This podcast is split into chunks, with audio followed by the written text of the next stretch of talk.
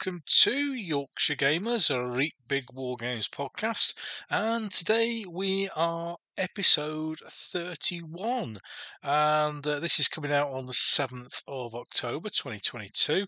And uh, today I'm going to be talking to Giles Allison, and Giles um, was a big influence on me uh, and my American War of Independence collection uh, through his blog Tarleton's Quarter. Now, you may notice that that is a different guest to the one that I had planned. And uh, unfortunately, uh, we've had a bit of a, a nightmare here at uh, Yorkshire Gamer in that my wife has uh, fallen off her horse, bless her, and uh, she's she was quite badly injured. So I have been doing my very best Nurse Ken impression and uh, looking after Mrs. Riley as she recovers from her fall. Now that meant a change in schedule, and uh, I've had to put everything um, back in terms of podcast, etc., as you as you would expect. And uh, unfortunately, that means that my planned guest, uh, Mark Hides um, from Conflict in Colour, um, we've been unable to reschedule. So uh, Mark is going to come on the show uh, sometime next year. Uh, I'm already booked up now, probably until March 2023 with guests. Um, so uh, we're going to get Mark to come on uh, later uh, later on, early in the new year, and chat all about uh, painting, um, Sheffield triples, etc. Uh, Mark, unfortunately, uh, has had an accident uh, with with a, an injury to his hand, um, which has happened recently. So I wish Mark all the best. Hope he recovers very quickly. And we were going to chat about his professional painting service, Conflict in Colour, and I know he's got a few slots available at the moment, having uh, just started up his uh, War Games painting year, if you like. So uh, why not bob down to Conflict in Colour if you're looking for some uh, figures to be painted and uh, see if you can uh, get Mark to do your stuff. Um, I'm sure he'd be really happy to have you as a client. So the month delay has kind of um, shoved everyone up together, there's going to be very little break in between the episodes that I've got planned between now and Christmas. Um, it's probably going to be every couple of weeks there'll be a new release uh, if I can get everyone in uh, before Christmas. And uh, it's a great problem to have, as I've said before. Um, the 41 guests that I'd got planned uh, has now gone up even further. I've probably got another six or seven on the list now after various other conversations I've had recently.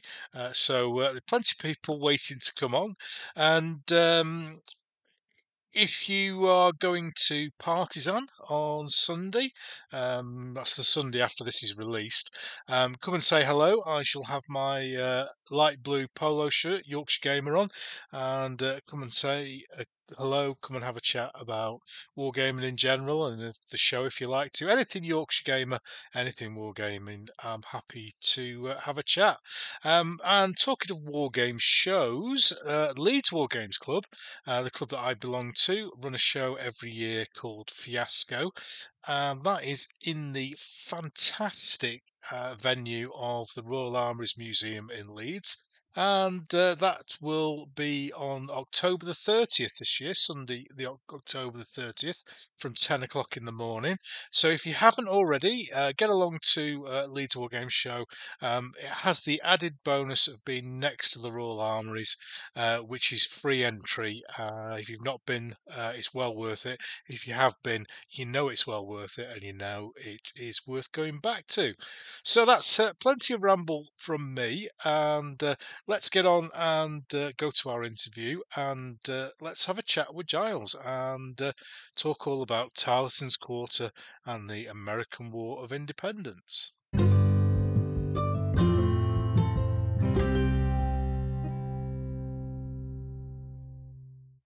Well, hello everyone, and welcome to the interview section of Yorkshire Gamers podcast. And last episode, we blew the entire travel budget for the year by going off to Australia.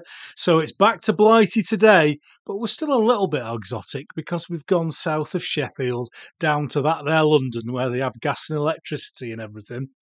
And uh, one of the joys of doing this podcast is I get to choose my guests. And I look back on things and people that have influenced me, and then I drag them on the show and blame them for the huge hole in my bank balance. Uh, so, a number of years ago, the War Games blog came into its own. Individuals throughout the world could share their wargaming experiences without having to wait to be published in an official magazine or journal. And today's guest is the owner of one of those vlogs, and it was an, it was and still is an outstanding example of that genre. Tarleton's Quarter is without doubt the place to go for American War of Independence, and it's where I got all my information from when I was building my armies. Uh, it was both inspirational and educational. So let's have a peek under the tricorn, shall we, and speak to the latest guest on the podcast. Let's give a reet big welcome to Giles Ellison. Hello, Giles. Hello, Ken. Thanks very much. Thanks for inviting me. I imagine various people who used to read Tarleton's Quarter probably thought I was dead. It's been so quiet, but it's, it's uh, I'm delighted to be here, and uh, I'm also delighted to say that being invited has inspired me to go back to the blog actually, and, oh, that's brilliant. and pick, pick, up the reins of, of, of, where I left it in a forlorn shape a couple of years ago. I, I can't remember who said uh, reports of my death are somewhat exaggerated. Was it Churchill? I can't remember. It, it could well have been. well, it's it's lovely to see you looking well and and not and not uh, passed away. Um, have you ever been a guest on a podcast before? No, I've got no idea what to expect. Uh, Excellent. Uh... Well, well, we uh, we have had quite a few uh, new people to uh, the War Games podcast world on here, and uh, you're very welcome. Um, but before you sit back and relax, the first thing that we do to our to our guests is put them under a little bit of pressure and um, get them to kind of introduce themselves and give a, a summary of their War Games history in four minutes. So, have you uh, got a bit of prep for this done, uh, Giles? A little bit, yeah. I thought about my history. I got a few ideas. Oh, brilliant. This is what I like to hear. So I shall press the button, and uh, as we're getting towards the end, the music from Countdown will cut in. And if you go on too far, D.I. Regan from the Sweeney will tell you to shut it. So if you're ready, mate, uh, off you go. Fantastic. Thanks. Well, I suppose I mean, my route is probably very familiar to those who were born in the early 70s. Um, it started with plastic airfix and Atlantic, fi- Atlantic figures, and I can't really remember a time when I wasn't playing with toy soldiers. It's just what I did when I was at home. I wasn't doing my doing my homework, um, and I think that came from a general love of history, really, um, particularly ancient history when I was younger, and also watching um, historical epics and war films on the TV. Because in those days, at the weekend, BBC Two, Sunday, Saturday afternoon, it was either the cricket or a war film, and I was equally happy watching either of those. It's, it's just what you did as a kid back in those days. Um, if I think it's quite sad that my own children, I haven't managed to get them to watch a war film at all because they're just not interested in that kind of stuff anymore. It's really quite sad. But anyway, so that's where I think, as I say, a lot of us kind of came to the hobby um, via those routes. Um, and in fact, I, I remember watching Guns of Navarone once, and I had my little Airfix Commandos, my Airfix Germans, and I was recreating the film as I was watching it. It was, it was, it was fantastic. But then I suppose two things happened which pulled me into the hobby as opposed to just playing with, with, toy soldiers. And the first thing I remember going to WH Smith's and I saw on the shelves it was Miniature War Games number 11. I've actually got it. I've got it here. Oh, and, wow. and I flicked through it and I thought, wow, this is absolutely amazing. I'd never seen anything like this before. And I thought I was just the person who was a, uh, as one of my teachers had said, a rather silly person who plays with toy soldiers. I realized mm. grown up adults did it as well, sensible people, not just schoolboys or kids, actually played with these amazing looking painted figures. Um, so there's no date on it, but I'm, I'm, I'm, I'm assuming I worked out from the current number, which is 474. This is number 11. It must have come from 1983. So I would have been about 10. Um, 75p in those days, that would have been two weeks of pocket money. And you can you can barely buy a tube of Smarties with that money these days. But um, so, so that was the first thing. I saw there was a hobby and obviously full of wonderful photographs. And I thought, this is fantastic. I want to be a part of this. And then the second thing that happened was during the course of the next few years, I realized that my brother's godfather was the Paddy Griffith. He was a Oh person my whose word! articles I've been reading in miniature war games, and I hadn't actually uh, uh, twigged that they were one and the same people. Um, and it was when he came over uh, a few times, and I, I, I I remember a very jolly, very friendly man who came over several times to, to say hello and have, have, have lunch with us and his family. Um, and he used to bring little presents of toy soldiers for my brother, and I was really annoyed because I wanted to say he, he, he doesn't care about these presents. I'm the person, give them to me. I'm the person who plays with these things. But I remember one one year he, he um, one time he bought um, one of those big plastic um, boxes of of, of of ancient Roman chariots for me, and my Mm. brother got an even bigger box of Roman ballistas. And Paddy, as soon as lunch was over, he cleared the table, and said, "Right, we're going to have a game." And he just off off off the hoof, he made up rules for a chariot game. We had a fantastic chariot game, and then Wow. I wanted to show him all my Airfix old guard grenadiers, which I sort of painted really awfully. So I brought them down, and they became the targets for the ballistas. So we had a ballista game as well. And and I remember just several chats with him over the years about about about the hobby and about history. Um, I remember he had a fantastic. Um, I asked him once because I was studying the period at school. I said, "Oh, why why did we win Waterloo?" And he said, "It's very easy. Our men were better than theirs." And that was it. That was what Paddy Griffith thought about the Battle of Waterloo in, in, in, in one sentence. So Paddy showed me that, that I mean, I, I found that very very inspiring. But so in, in, those early days, it was mainly 50 millimeter Napoleonics from people like Essex, Minifigs, and Jacobite, all you know, incompatible in size, but I, I bought them anyway. And then my first proper army was a 25 millimeter Punic Wars Roman army. I think from Tabletop hmm. Games, one of those older older companies. And I remember in the op- there was an open day at my school, and I kind of sort of set out the Battle of Zama. And I was very pleased with myself, despite the fact there was only Romans and not, not anyone else. um, but after a lot of flitting around over the years, eventually I settled on 50 millimeter battle honors and AB for Napoleonics, and then 20 milli- 25 millimeter for everything else. Um, and that's when I realized that what I really enjoyed was painting. Um, I, pa- I paint a regiment, I'd set it out, I, I'd admire it and sort of pat it for a bit, and then I'd put them all back in their box.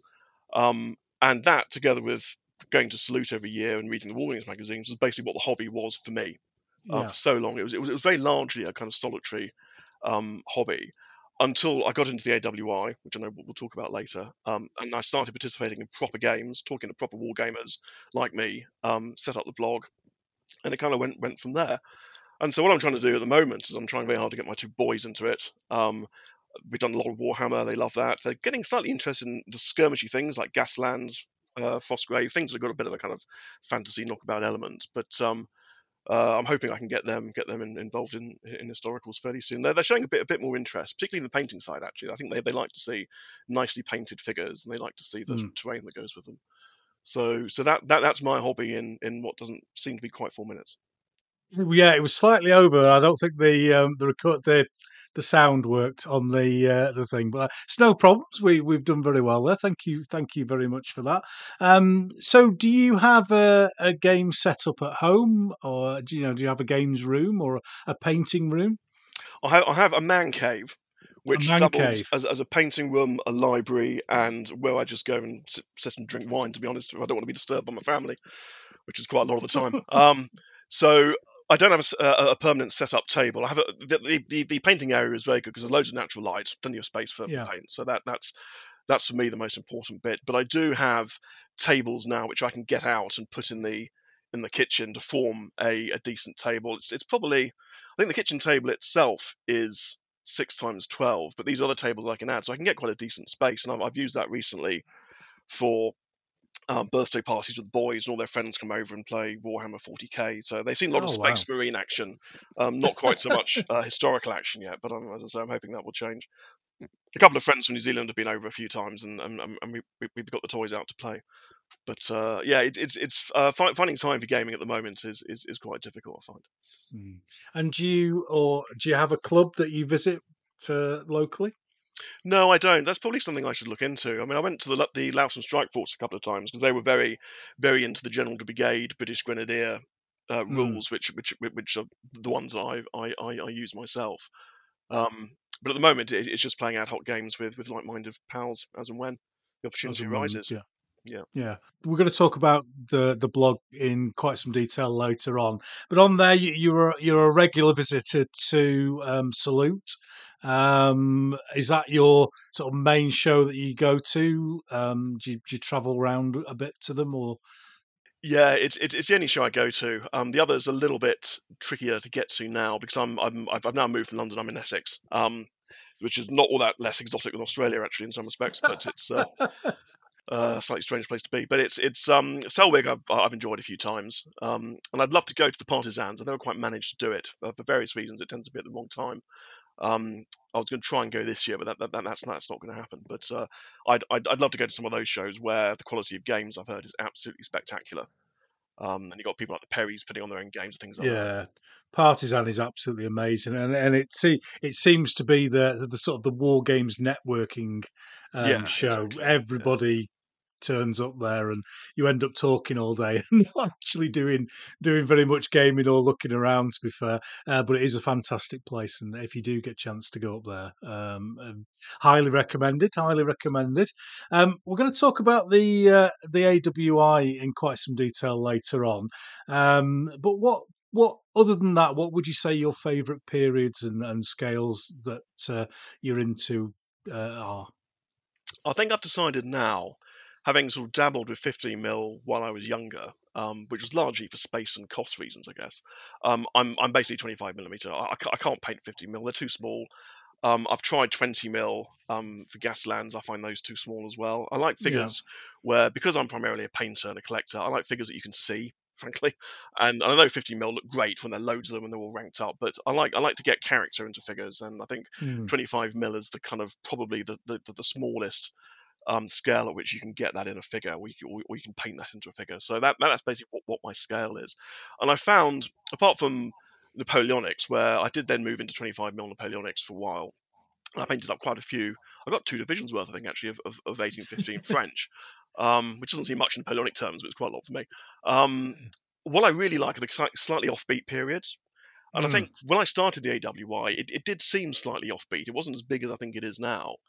Um, but the other periods I've been I've been painting for and, and collecting are things like the First Carlist War, um, the Great Paraguayan War, the War of the Triple Alliance, as, as sometimes it's known. Um, a bit of EC, ECW, but then again, sort of more skirmishy type stuff, pirates, Darkest Africa. Um, I found because painting was important, the sort of style and shape of the figure was important too, and that's what mm. drew me towards the what in the day was called the Foundry style. I suppose it's basically like the, the Alan Perry, uh, Michael Perry style, which then you know um, Copplestone and, and and Mike Owen and some of the others sort of then th- they were very very similar, uh, and I I really like painting that type of figure. Um, and one of the things I find quite difficult actually is flitting not so much between periods, but between between, between manufacturers. Yeah. Um, so, for example, I've also got quite a large ACW collection, but they're all Dixons, which I know are sort of slightly out of fashion these days. But, I- I, I just love them again because some of the faces are, are terrifically characterful.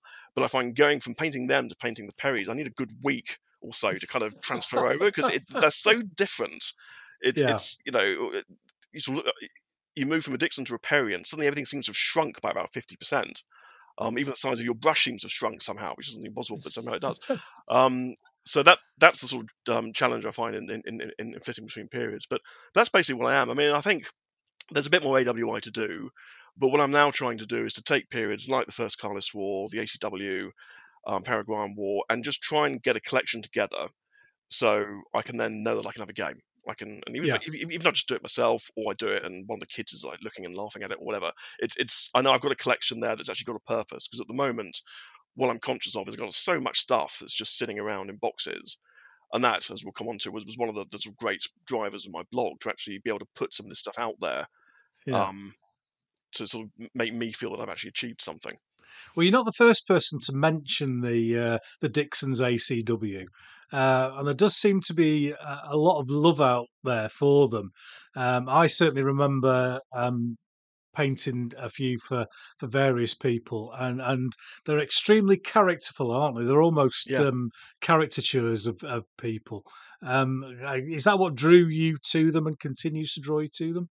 It was, and also I remember um, being, being sound like a victim of advertising, and I suppose something that maybe we all are. But I remember the, the sort of early War Games Illustrated. They had lots. That was when the, the Dixon range first came out, I think, when when Duncan McFarlane started his move from War Games, uh, miniature War Games, War Games Illustrated.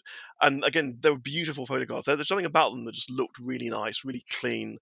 Um, I forget the name of the guy who was painting them, Dreamsmith or something like that. I think a slightly strange name, but they, they just jumped off the page at me, and I thought these figures just look great. Um, and then, of course, once you start painting and you start collecting, it's then difficult to move to another manufacturer because you've already invested in in the Yeah. range. And as, as you say, Ken, I mean, I know that they have their detractors, and yes, there's something slightly odd about them. There's no, you know, the horses. God, where do they come from? One of them was Bosch or something like that.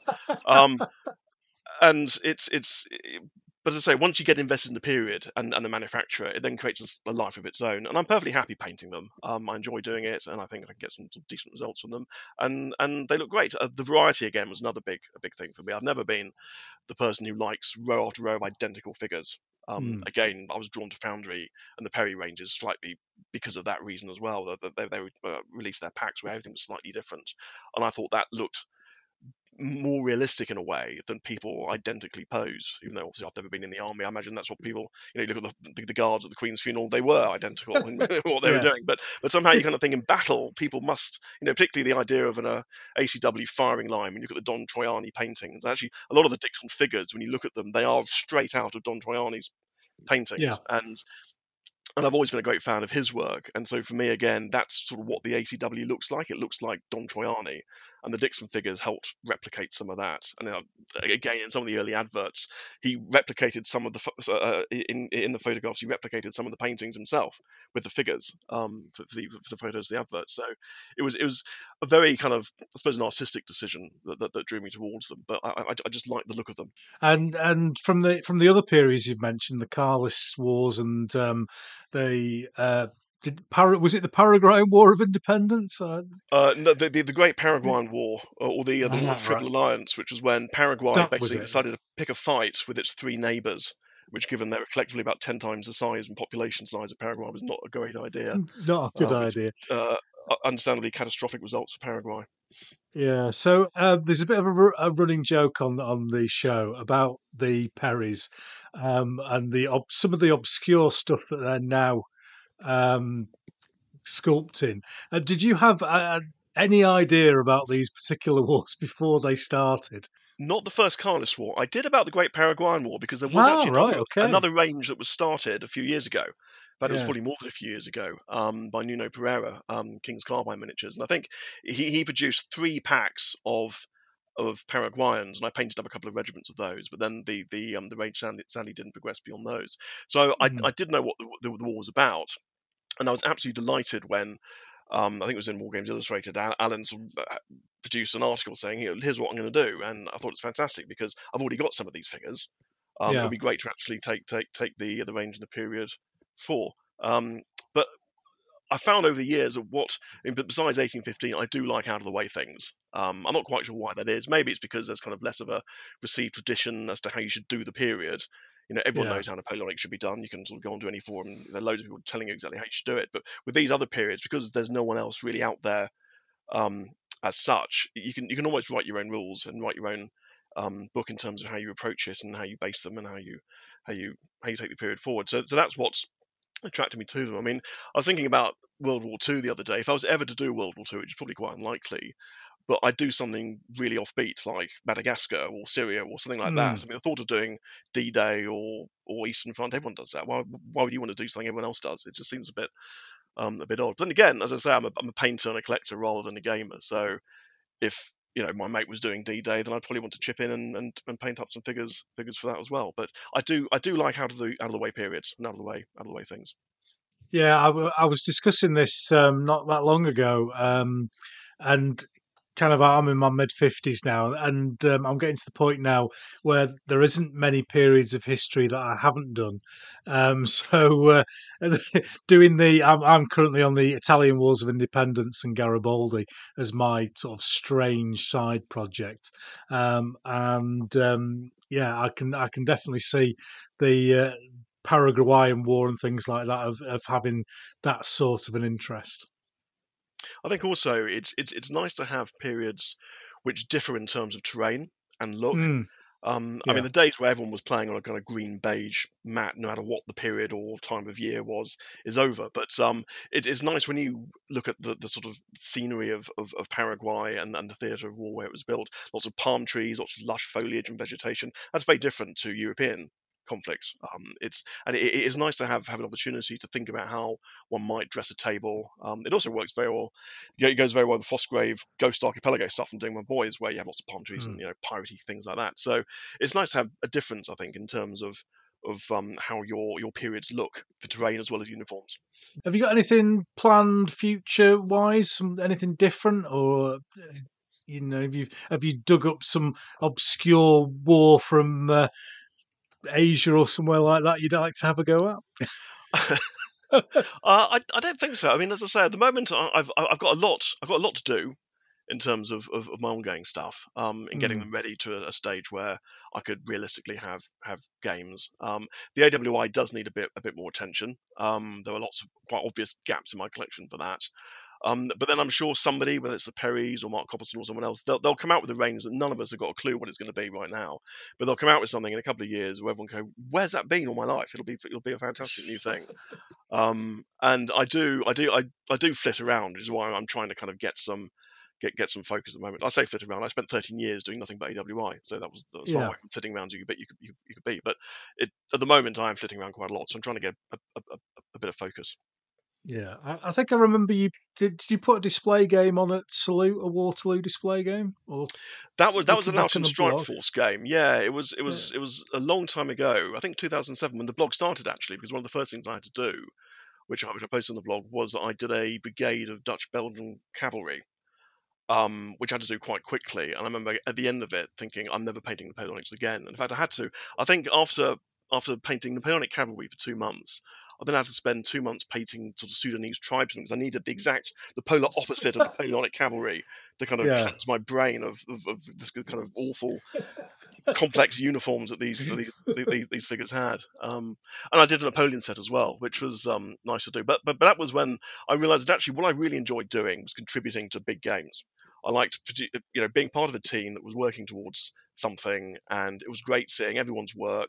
You know, everyone was proud of what they'd done. Uh, I like to see my figures being being used in something as, as fantastic as that. And I think I think the game won an award as well. It won one of the one of the game awards at, at Salute. So it, it was fantastic being being part of that. Although a very small part compared to what people like Doug Burney and some others have done. so, just talking a little bit more and a bit uh, deeper about your background. I, yeah, there's quite a lot of mentions of New Zealand on your blog, and um, a few mentions of, of gaming out there and visiting Eureka miniatures and those sorts of things. So, what's your connection with New Zealand, and uh, how often do you get over there?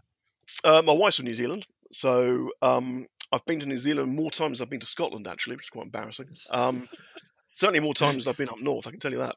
Um, yeah, And I've, I've I've been there about eight times, eight times in total. Um, and there, there's a thriving war games um, group on the Kapiti coast, which is the left-hand side of of North Island, um, and and they do lots of gaming. And then in Tauranga, where um, Shelley's uh, father lives, um, there are a few people, um, Kerry Thomas, who, who, who who's from Wales.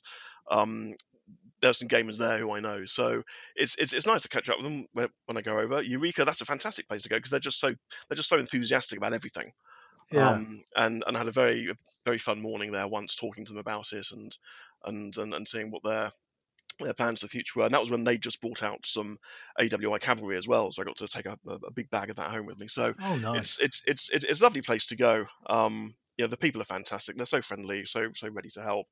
Um, and they appreciate people they're making the effort to go over there as well because I Mm. realised quite quickly with my wife one way to really irritate a Kiwi is to say, oh, I've never been to New Zealand, it's far too far. Been to Australia though. Um, and even though once you get to Australia, it's then another five, six hours to get to New Zealand. I think you yeah. know, the number of people who complain about how they haven't got time to go to New Zealand, but they spend a lot of time in Australia, it must, must be quite annoying, annoying to them. The other way to annoy a Kiwi is to say, what part of South Africa are you from? Uh, that really, really Oh, oh, fighting talk. fighting talk. Well, the the, uh, the way that we always end up um, the first section of the podcast is to talk about a thing called the Venn diagram of wargaming. And um, you mentioned a couple of times um, during the, uh, this chat, um, you kind of more of a painter and collector. And so the four things that we break it down into are wargamer, painter, collector, and historian. Um, so where where are you? How do you fit into that, and where do the cross sections meet? I think, yeah, it's going to have to be more on the painter collector side. Um, I, I, I don't think playing Warhammer 40k with my kids counts as being a war gamer these days. To be quite honest with you, um, I mean, it, it would be nice to get some more games in, but I, I've always I've always enjoyed the painting. I mean, it, it, it's it's I find it very relaxing. Um, my two other hobbies alongside painting are listening to music and drinking wine. So happily I can do all three at the same time. It's Yep. fantastic.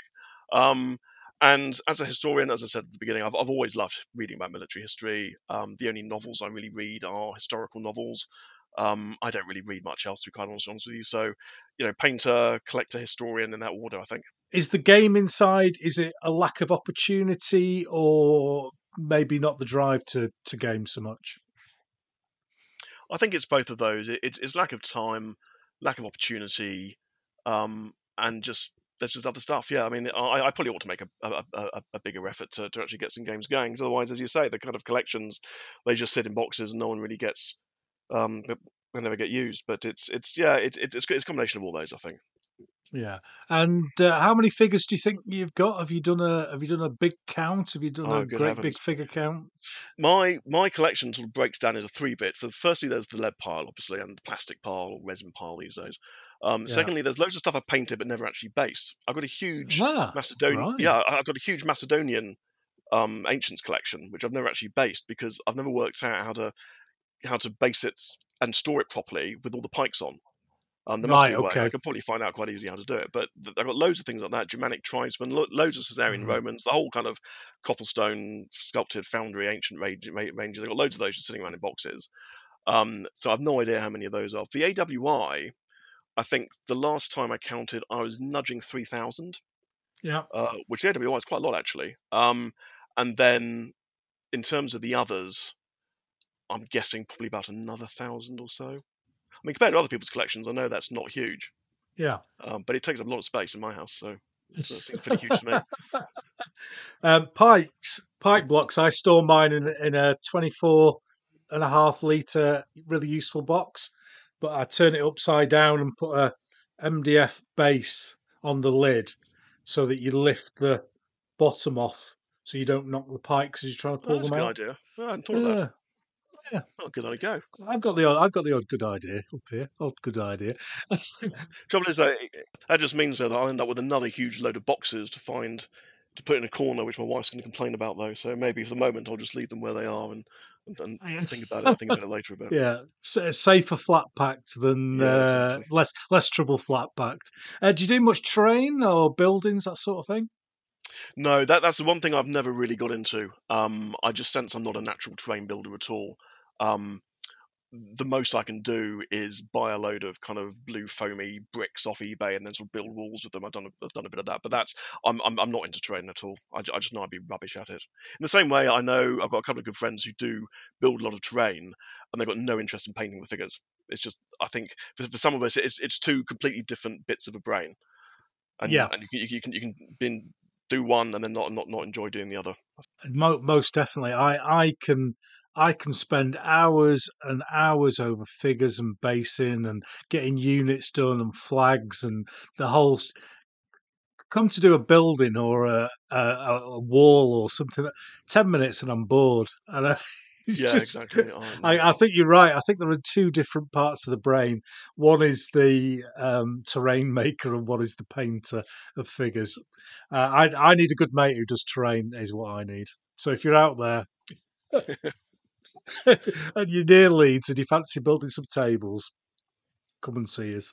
Uh, are you on social media at all? Do you do anything? Um, Facebook, I think I've seen you I on. certainly, yeah, yeah. I'm on I'm, on Facebook, um, and um, I'm a member of, of, of a few, few few of the forums. But um, Mm. again, it, it's I think that the the blog was always the way I put myself out on social media. Yeah, Um, I I don't really Facebook much at all. I mean, I, I joined Facebook primar- primarily so my wife could share photographs of us in New Zealand, to be honest. So, um, but I, I've, I've noticed that a lot more gamers now seem to be on Facebook rather than on blogs. I don't know whether that's uh, yeah, there- there- there's a particular reason for that, whether it's just easier to get stuff out on Facebook, or I know Photo Bucket had a lot of issues, and and um, sometimes blogs are quite difficult to manage. So maybe people just find Facebook easier to use. But there are there are loads and loads of people now on Facebook, lots of groups. I'm, a member of member of you know Gasland AWI groups and that sort of thing. They're very good for getting inspiration. I completely agree, Kevin, what you said right at the beginning. That you know, magazines is how you, you used to get inspiration, and you used to have Yeah. to wait four weeks before your next lot of inspiration. the Yeah, fantastic yeah. thing about now is that you can just you know eh, within five minutes there'll be a whole new load of stuff um, Yeah. on anything and uh, Yeah. it's fantastic uh, but of course the trouble is it's just more inspiration that leads to more money more projects more down the rabbit hole kind of ideas and and ultimately Yeah. less time But that's, that's what the hobby is. Well, that's a, a lovely first section and a, lo- a lovely introduction, Giles. Thank you very much for that. Uh, we'll just take a short break now, ladies and gentlemen, and we'll be back in a moment. And we're going to have our usual second section where we have a chat about big games.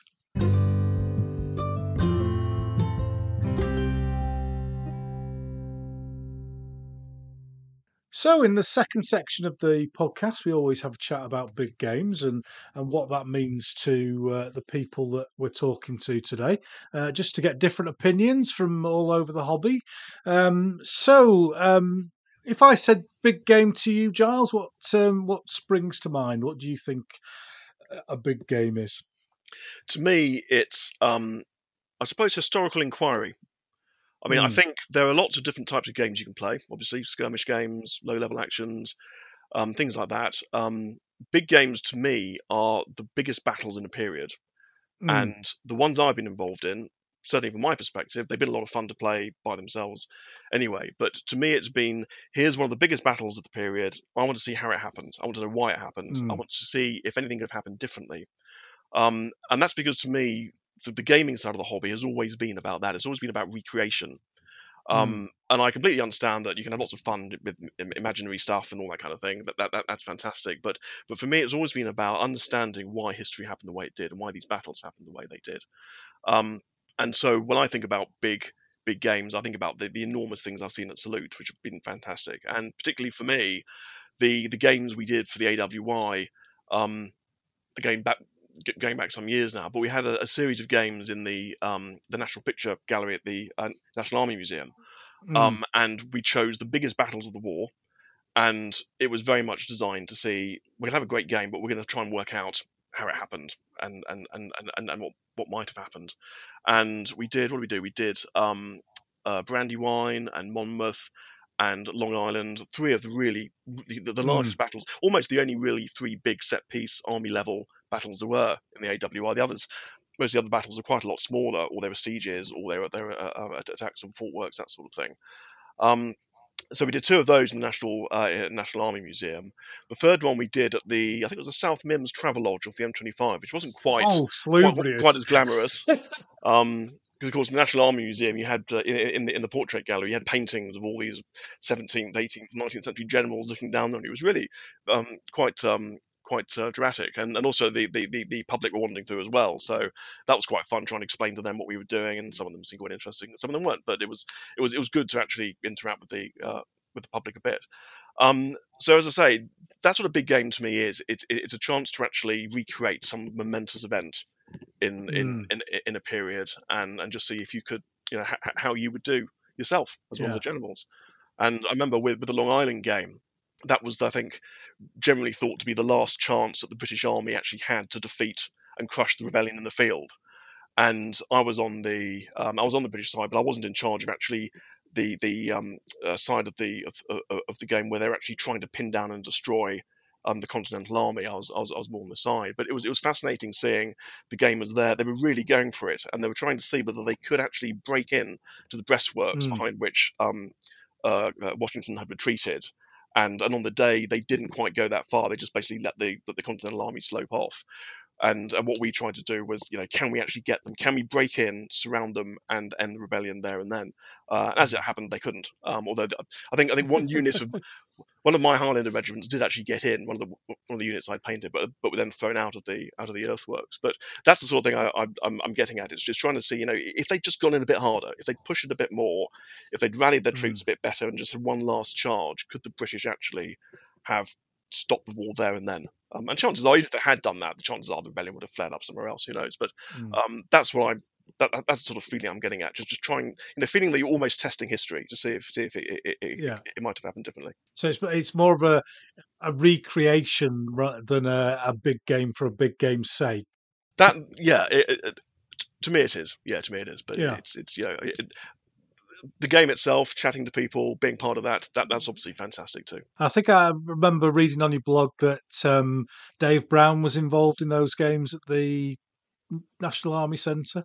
Yeah, he was. It was, it was very much a kind of General de Brigade, British Grenadier um, uh, uh, duopoly. It was, it was sort of uh, there were normally two games going on. There was one Napoleonic one. I think they were doing various bits of Waterloo at various times, and then there'd be us Hmm. AWI guides on the other on the other side. Um, and Henry Hyde turned up a couple of times, so I think Oh, two of the games featured in in battle games because he was there taking all his all his amazing photographs. So um, I really, you know, you, you, you did feel you were part of something quite special. Um, certainly I did Mm. because it wasn't something I, I did all the time. Imagine for those guys, they did that kind of thing probably several times a year.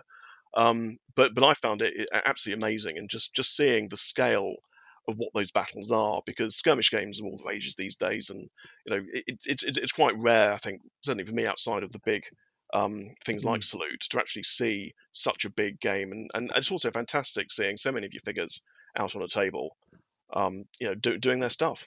Can't beat that feeling. definitely. And uh, also our mutual friend Ec- Eclaireur, should we call him EC from now on? The enigmatic EC, yes. The enigmatic, whose whose uh, true identity we shall uh, we shall keep secret. Um, but uh, he was involved as well. Yeah, I, th- I think he it, it, it was it was him, Dave Brown, and Brendan Morrissey who's written various Osprey books on the AWI. Um, they were the brain brains behind the operation, um, and they set it up, and, Mm. and, and it was primarily I think a Loughton Strike Force driven um, driven setup. Um, hence the sort of South Mimms area, which was ha- handy for all of us to get to. But um, yeah, so it, it, it was a lot of fun. It was a lot of fun. We ought to try and try and do one of those things again. Um, I it, it, it, take, takes a lot of coordination, but again, I sort of found that, that what I enjoyed most in, in, in those was I like being given a little a, little group of figures to paint. It was like, here's your Mm. brigade, you go off and paint those. And I like the kind of planning, the painting, knowing I had time to get things done, getting it all ready. I remember the first the uh, the first of those games. I remember painting hand painting flags the night before the game started. Um, Wow. And I thought at the time, this is absolutely ridiculous, but it, it was just, it was fantastic. Um, it was a flag for I think it was it was the second the second battalion of a regiment, and whilst it's very easy to get AWI flags from the professional flag companies, none of them do the Mm. second battalion, which have a funny kind of I think it comes to the English Civil War. It's a funny little kind of yellow wavy line that sort of comes down from Yeah, from the left hand edge. So I thought if I'm going to put my second battalion of Highlanders on there, I'm they're damn well going to have the right flag. Um, and I remember, I remember I was, I was watching Children in Need. I remember at the time thinking, I what am I doing? Painting a flag the night before a massive game. I got to drive to South Mims, and I'm I'm watching Children in Need. But it's that's the kind of moment that I've yeah you can't beat that kind of feeling. Exactly. Is there anything? Is there anything kind of on a wish list of big games that you that you've not had chance to do? That you, you know, any battles that stick in your mind that you think, yeah, I'd love to have a go at that. I'd I'd like to have a go. Going back to the other periods I was talking about, I'd, I'd really like to have a go at some of the bigger battles from the First Carlist War and the um, Great Paraguayan War. I mean, thinking one of the connections between the First Carlist War and the um, AWI, um, there's quite an interesting historical point here, actually, is that, that the uh, the first main sort of big set piece battle of the AWI was, was Bunker Hill. You had the kind of, sort of uh, battle of Lexington Concord, um, but Bunker Hill was the first time you had British troops Mm. assaulting uh, an American position. And I remember reading, I forget the exact percentage, but it was something like a quarter or a fifth of the entire officer casualties in the entire war on the British side were at Bunker Hill. It was it, was it was it was that bad. It was an absolute bloodbath on the on the British side. Mm. Even though eventually they carried the position, largely I think because the Americans were running out of ammunition towards the end. Um, and then in the 1830s, 1834, I think maybe, in the First Carlist War, the British Auxiliary Legion, because this was a time where if there was any war anywhere, a bunch of Brits and Irish would get together and they'd form a legion and they'd go off and Yeah. they'd sort of get themselves killed. Um, so the British Auxiliary Legion uh, assaulted, I think it was San Sebastian or some, something like that, but, but th- th- they assaulted earthworks. And again, Mm. even though they won, it was a bit of a bloodbath. And the the Times newspaper referred to a Bunker Hill display being made which I thought was very interesting when I read about that because it, Yeah. it just shows that Bunker Hill clearly resonated even 50 years later or sort of 60 years Yeah. later.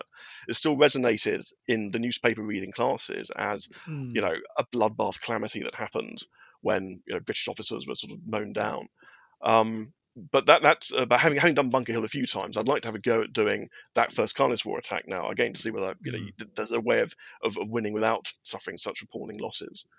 Um, but it's interesting when two, two of your periods kind of converge like that in just a kind of little historical reference. mm.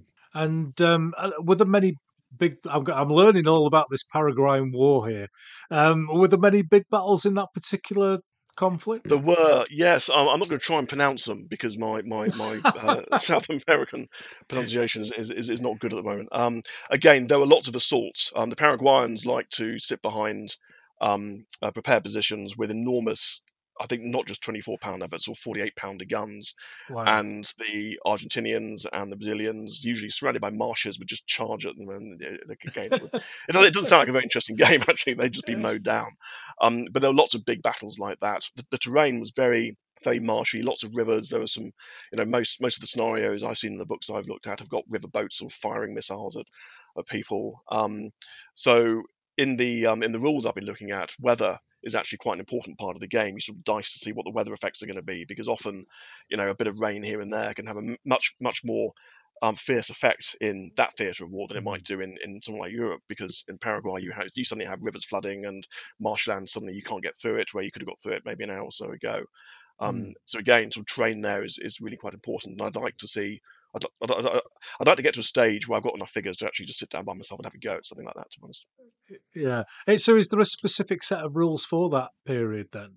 Uh, there is one called Fields of Blood. No, that's that's, that's Oh. something from um, I think it, it's something like that. It, it's come out of Brazil. Um, it's, it's, it's a Brazilian set of rules that um, I think Caliver sell. I'll, I'll remember the name in a minute. But um, but what I like about rules, and I, I should say, I hate reading rules. I find it very very difficult to read rules. Mm. Um, but I prefer rules which are specifically tailored towards a particular um, period rather than the kind of more generic ones that I know are, are quite in vogue in certain areas these uh, these days. But but but those rules are specifically for the Great Paraguayan War, and as I say, they cover things like terrain and weather and and and important things like that. Yeah, I, I'm I'm very much of a of a similar mind. I, I like very very tight um, sets of rules that give those sorts of things um, give a period of flavour, if you like. Whereas, Yeah. you know the I can't remember what the WRG was now. Was it 1684 to 1815 or Yeah, something like that? And and you just think, I'm pretty sure the warfare changed a reasonable amount during that period of time. And, and ancient rules that go from 3500 BC to 1182 AD or something like that. Uh, It's mostly spear chucking. I appreciate that, but uh, I'm pretty sure that there's some variation on uh, how historical battles were fought during those times. Yeah, exactly. I think it's very important. Well, and, and, and certainly for me, because I see gaming as historical inquiry, it's very important for me that the rules are as close to the period and capture the Mm. nuances of that particular period as much as possible. And I know we'll, we'll we'll come on to it later, but that, that's very much why I got into the British Grenadier rules AWI because I think they Mm. they set out to be as historically accurate as possible. Um, and I think that's very important. I think if, if you're going if you're going to go to the effort of painting all these figures, which takes a huge amount of time, spending all that money, you know, at least have a go at actually replicating what actually happened on the Yeah. day. Um, in with, with, with rules that, that allow you to do that rather than do to do something, um, you know, like wheeling up um, uh, uh, guns as if they were horse artillery when they're clearly not horse artillery. You know, importing ideas from Yeah. later periods into earlier periods. Um, I got very cross when someone did that in an AWI game. I said, "Horse artillery didn't exist here. Just stop it." But they said, "Well, there's nothing to stop me doing it." So I think I think you need to have rules that you know enable you to only do what was available to the generals on the day. Yeah, I I find that with um, with Italian wars, in a lot of people, uh, which is one of my big periods, is, is that people will kind of expect this um, pike block with three or four thousand men in to kind of pirouette like a barrel, ballerina and get really upset when it, it, it can't really wheel that well. Um, so it, yeah, Yeah. I like uh, I very much uh, like the the, the tight uh, period on the on the rules. Um, so y- do you have you noticed uh, a sort of a drive towards the smaller skirmish type games in over recent years in, in the hobby? I think I think yes, in terms of just what you see coming out of the magazines. I mean, I can't really, you know, not not, not going to a club every week. I can't I can't speak to what, Mm. what, what clubs are doing or things like that. I mean, the, the the group of gamers I know who I I play games with. I mean, they're pretty like minded, so we tend to do the proper battles. Um, some of the Kiwi Mm. guys I know like skirmish games because they're just easier to do. It takes less time, it's less cost. It's you know you can you can get something on the table a lot more quickly, and I think there's certainly a space for that. And as I mentioned right at the beginning, the sort of things I'm doing my own two, two, two boys are, are basically scout skirmish games. Um, so there's there's plenty of scope for that. Um, but I think because of where I grew up, um, in terms of hobby, which you know, I came from Napoleonics, I came from watching Waterloo on TV and El Cid, things like that, means to me, well, I see what I want out of the hobby is just spectacle. I want big games, lots of beautifully painted figures, um, and I want to kind of you know recreate these pivotal moments in history and, and try and find out what happened. Um, but skirmish gaming is good. There's no you know not trying to trying to do it down at all. There's always always a um, a place for everything in this hobby, and one of the things that's so great about it is you can pretty much do what you like. You know, no one's going to ever Yeah. tell you off for doing a type of game Yeah. that no one else wants to do. Exactly. We we we just like to promote the bigger game here because it kind of drifted out of fashion a little bit. So uh, we're kind of holding our little flag up and going, have a look at these big games. They're great, uh, and uh, I'm glad to see you're of a similar mind. So we'll have another short break, ladies and gentlemen, and uh, then it's back for our world famous quiz.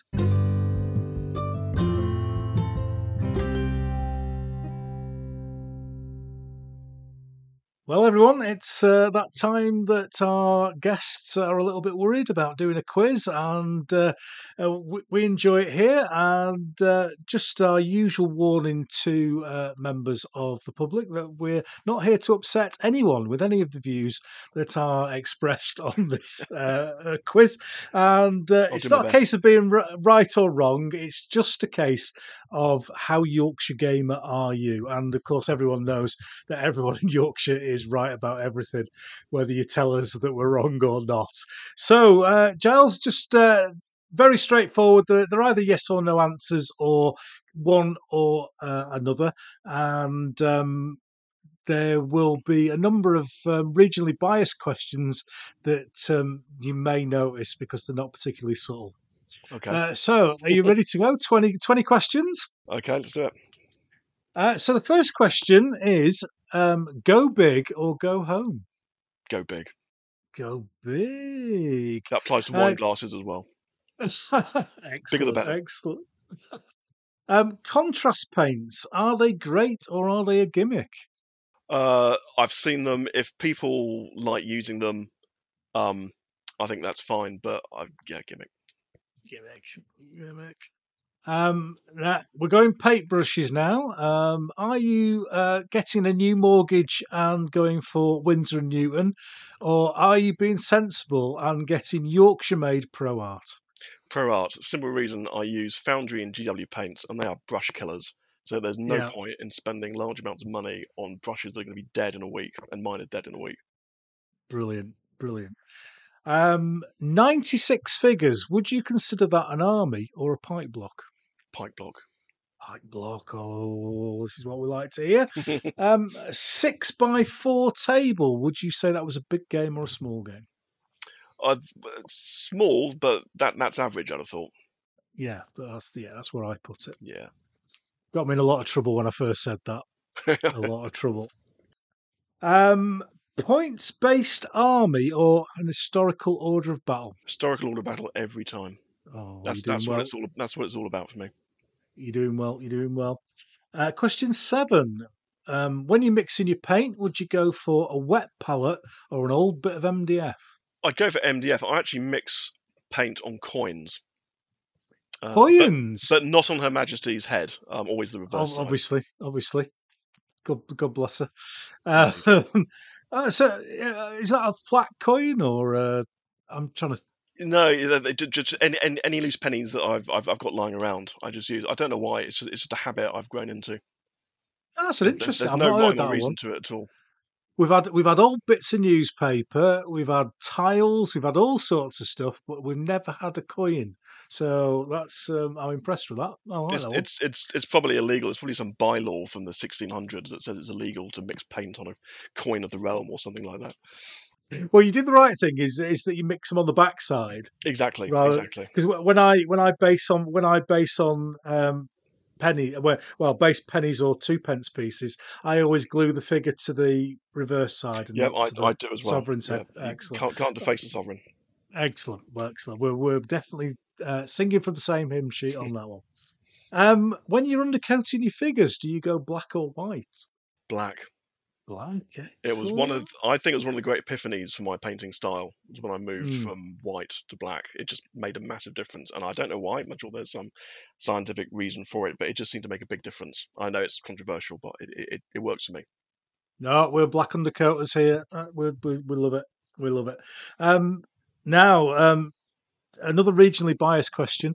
Um, you're, you're, you're after a hot drink. Would you go for Yorkshire tea or dirty mucky coffee? It would be coffee, I'm afraid, Ken. Oh no, I'm, no, I'm not. no. A, I'm not a tea drinker. Are you not? No. Oh, dear. That's that's that's down south. That is. That's the down south coming out of you Uh, there. yeah, it is. I feel quite ashamed actually. I feel almost almost un-English. Question ten. Um, when you're basing your war games units, and it's historically correct, do you prefer them tightly packed or socially distanced? Ah, I prefer them in the middle. I'm not quite sure how to answer that. Um, I'll I'll say tightly packed because that's how I base my Napoleonics and my first Carlist War. But everything Yeah. else I base on a slightly looser frontage. AWI, ACW, Great Paraguayan War, and that's partly because for uh, rules that I use, the AWI and the Great Paraguayan War, they like they they like to have slightly looser frontages, um, Mm. slightly larger frontages, which which reflects the nature of the terrain, what actually happened. But also, some of these figures are so big, you can't actually squeeze them on the base. And then once yeah. you glue them to the base, you can't then actually, you know, do the basing because they're so tightly packed. So I, I do like to have a bit of a bit of additional space, and that's partly for aesthetic reasons, I've just said, so I can actually do the bases properly, but also partly because it reflects the particular period. Uh, I agree. Um, I've just been painting, or I've painted quite a lot of Gringo 40 um, Garibaldi figures recently, Mm. and they're massive. Um, Yeah. And they really are a struggle to get on the base. Um, And they're know, really the tall as base. well, aren't they? Yeah, yeah. Great I've got figures. some of their yeah, they're, they're, they're, they're lovely, but I've got some of their Napoleonic guard figures. Um, Mm. and I bought some to put on command base, but they are considerably they're a good like three three centimeters taller than the Foundry ones I got, which aren't good examples, but yeah, but but they're, they're beautiful figures, loads of detail. Yeah. Uh, so we're just over the halfway point, doing really well so far. Um, question 11. Uh, would you prefer a two hour club game or a weekend monster game? Weekend Monster, yeah, Awesome. Uh, now, this this next question typically um, divides the north from the south. um, so, avocado are they just posh mushy peas? uh, I hate avocado with a passion. I think it's absolutely Yes. pointless. I was say vegetable. I've no idea if it's a vegetable. I don't know what it is. I don't think avocado even knows what it is. It's just there's nothing to it that's remotely attractive or nice or Oh. worth eating. That's what that's what I like to hear. That's what because the, the from this podcast, the avocado line seems to be around Birmingham. North is mushy peas. Uh, avocado seems to be south. So you, you've you've tipped the trend there, Giles. But I, uh, I, I sense there's part of me that just yearning to be a Yorkshireman. I, I've, I've had that feeling for a while actually, yeah, partly because of the cricket. I think. yeah, cricket and tea, and being able to say what you think. now, this is the universal question. There's no pressure on you here, Giles, but we're on uh, episode 31, and every single guest has, has uh, picked this uh, answer, the same answer to this question. Um, so, round dice, spherical dice, are they allowed on your table or are they banned? Round dice, Yeah. like not not not hexagonal or twenty sided dice or Like a marble, like but with marbles. numbers on. Like a marble, but with numbers on. I'm shocked that those exist. I've never seen them. Why on earth would you have round? How do they stop rolling? How do you actually get a dice result with a round dice? Don't they just roll off the table anyway? That's my point. That's my point. That's up there with avocados. It's just one of the most pointless things in human existence. That's brilliant. That's what I like to hear. Now, the uh, years ago, somebody brought them here, and and we had that exact effect: is that they would roll, knock a couple of pikes off, and then end up off the table. And the rule here is dice off the table don't count, so you have to roll them again, and you lose. Anyway, the band. It's as simple as that. And and uh, it, it's nice to see that in in this time of you know difficult political time where there's so many different opinions about everything that everyone can agree that round dice are banned. Absolutely. I suppose you could. I suppose you could put them in dice trays because that's a that's a new trend, isn't it? Everyone, everyone has dice trays these days. yeah, yeah, yeah. But no, I think we would put them in the bin. I think it's the Yeah. best place for them. I agree. Um, so um, another another. This is uh, David Marshall from TM Terrain. He suggested this question, so blame him. Um, you're going down the chip shop. Do you have haddock or cod for fish? Uh, I don't eat fish. You don't eat fish. No, I've never I've never liked it. I think it's something about the Oh. texture and the taste. I don't eat fish. I don't eat um, seafood because I refuse to eat anything that lives in a shell. Yeah. I'm sure, I'm sure there's a phobia for that, but it's just, just, just it's like eating mushrooms. Mushrooms are fungus. Why do you eat fungus? Yeah, I can I can see the point there. I can see a point there. Um, so question fifteen. Um, do you like a good table and a set of rules like a um, a casualty table? I think so. I like tables. Yeah, I don't like rules Yeah. generally, but I like tables because they can make it easier to understand. There are a lot of, a lot of rules these days. It's just dice roll and you're dead, um, Yeah, yeah, rather than a than a table. Brilliant. Um, question sixteen. Uh, Twenty eight mil is king. Yes or no? Yes. Excellent. Uh, question 17. Um, unpainted miniatures, are they allowed on the table? Yes or no? Uh, I'm going to disappoint you by saying yes, and that's purely because if I banned unpainted figures from my son's Warhammer 40k games, I'd be in a lot of trouble. I'll let you off with that. I'll let you off with that. It's Dad's answer. Do you know anything about football? No, No. but try me right. anyway. Try me. Um, it's a simple question between Bradford City, who's the team that I support, and Leeds United, also known as Dirty Leeds. Um, I'd go for the former because I think I've seen a film about Leeds United when they were a really dirty team. Yes. Was, Yeah. Wasn't that wasn't that just before Brian Clough took over Yeah. and he yeah, told them you're a bunch of dirty players? So I, I, I don't like dirty players in any shape or yeah. any walk of life. So no. Excellent. That's what we like to see. Um, another regionally biased question. Um, would you go for Yorkshire or the other place over the hill? what you mean Lancashire? Whoa! He said it. He said it. He said it. we'll have to. We'll have to cut that out. Uh, I go for Yorkshire purely on the basis that I've actually been to York, which I don't think I've ever been into Lancashire, Yeah. unless I had to drive through Lancashire to get to Yorkshire. But I don't think that was the case. Yeah, it's full of witches and stuff like that, and Pendle witches, and that's that's all you know. Lancashire. the occasional decent fast bowler, but apart from that, Absolutely. Um, final question. Uh, Games Workshop, are they the work of the devil? Well, given my previous answers around 40k, I've got to give them a pass. But I think ultimately they are. They are. ah, brilliant. Well done, Giles. That's fantastic. You have scored 85%, which is uh, in the upper quartile. Uh, so you are Wow. y- your your dream to be a Yorkshireman is even closer because you are 85% Yorkshire gamer. I think So- that- that- that's, the highest highest mark I've ever had in an exam ever. I think. Excellent, excellent. Well, thank you very much for that. Uh, and in the second part of uh, of the the quiz uh, section, we like to uh, ask our um, guests to nominate something for War Games Room 101. Now, you may remember George Orwell's Room of Horror, uh, and that was turned into a TV guest, a TV show where guests would try and convince the host to put a pet hate of theirs into the room so it was banished forever. So, Giles, this is your chance, mate, to get rid of something that you hate in the hobby. Uh, have you come up with something? I've come up with two ideas, Okay. and which means I'll throw them out, and then you can you can decide, Ken, I'll which have one should be choose which one goes in. con- Yeah. con- consigned to the flames. Um, one's quite an anal thing. The second is is is is probably more contentious. I think the the first thing is commercially bought flags with unpainted edges. It just it just makes me. I think it, I think it looks really odd, and I think if you're going to go to the effort of buying a flag and putting it on a pole and attaching it to your you know nicely painted spanking new unit, at least paint the edges so it looks like a proper flag, not just a bit of paper Yeah, yeah. that's got white, white edges. Now, having said that, I know from my own collection of AWI figures, which are quite old now, some of them, that when the flags, the main flags fade, you've then got a problem Mm. because you've got a much darker edge than the rest of the flag, which looks even worse. Yeah, ah, yeah, But I still think that unpainted flag edges is it's it's just no, it's, it's a no no for me.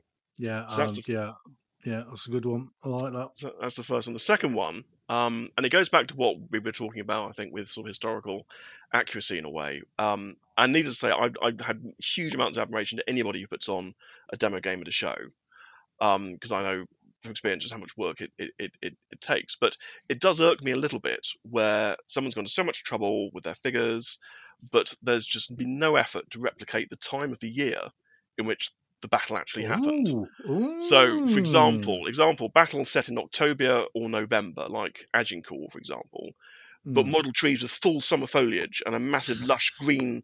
You know, I've been to Agincourt. It's not what it looks like in October. It's really not. It's a muddy field with trees that are half lost their, their leaves, the other half are orange. Um, Another example being a, a, an AWI game like Guilford Courthouse. Um, I'm not. Mm. I'm not actually thinking of any particular games, but it, it just strikes me as, a- as a good example, which was fought in March 1781, and we know from what people told us about the battle, it was cold, muddy, wet, and miserable. Um, Mm. But because the battle was in North Carolina, which is in the south, and everyone knows it's really hot in the south, again you have enormous summary tables and you know um, and, and and all the all the militia figures. They're all in southern dress with shirt sleeves if they're running off to the beach. Because again, it's Carolina. It's it's hot in Carolina. No, it was really cold and miserable. They were probably wearing three layers. It's Yeah. and again, it slightly irks me that again, if you're going to go to the trouble of putting on a game, at least try and think about the, the time of year, the terrain, not just not just the figures. It's just, but it, it's a very pedantic point. And as I say, people who go to the effort of putting on these these massive games and, and get that thing wrong or don't think about it or don't worry about it, they're fully entitled to do that. Yeah. I think maybe you talked yourself out of that one at the end there, right? but I Mm. have to say, I have to say, as soon as you said unpainted edges on flags, the back I could feel the back of the hairs on the back of my neck going because that is one of my absolute oh it drives me nuts. And i've and i've seen and i've seen some absolutely amazingly painted figures um that clearly have taken hours and hours uh, to get right with wonderful bases. And then all i can see is the edge of the flag that isn't painted. So without doubt we can hear the vault opening and uh, the goes. the unpainted edges of flags The is, flags is of going shame. in. it There are probably hundreds and thousands is. of them in the world. They're all going in. Brilliant. Well, thank you very much for that. Um, we'll take our final break before we move on to the big topic.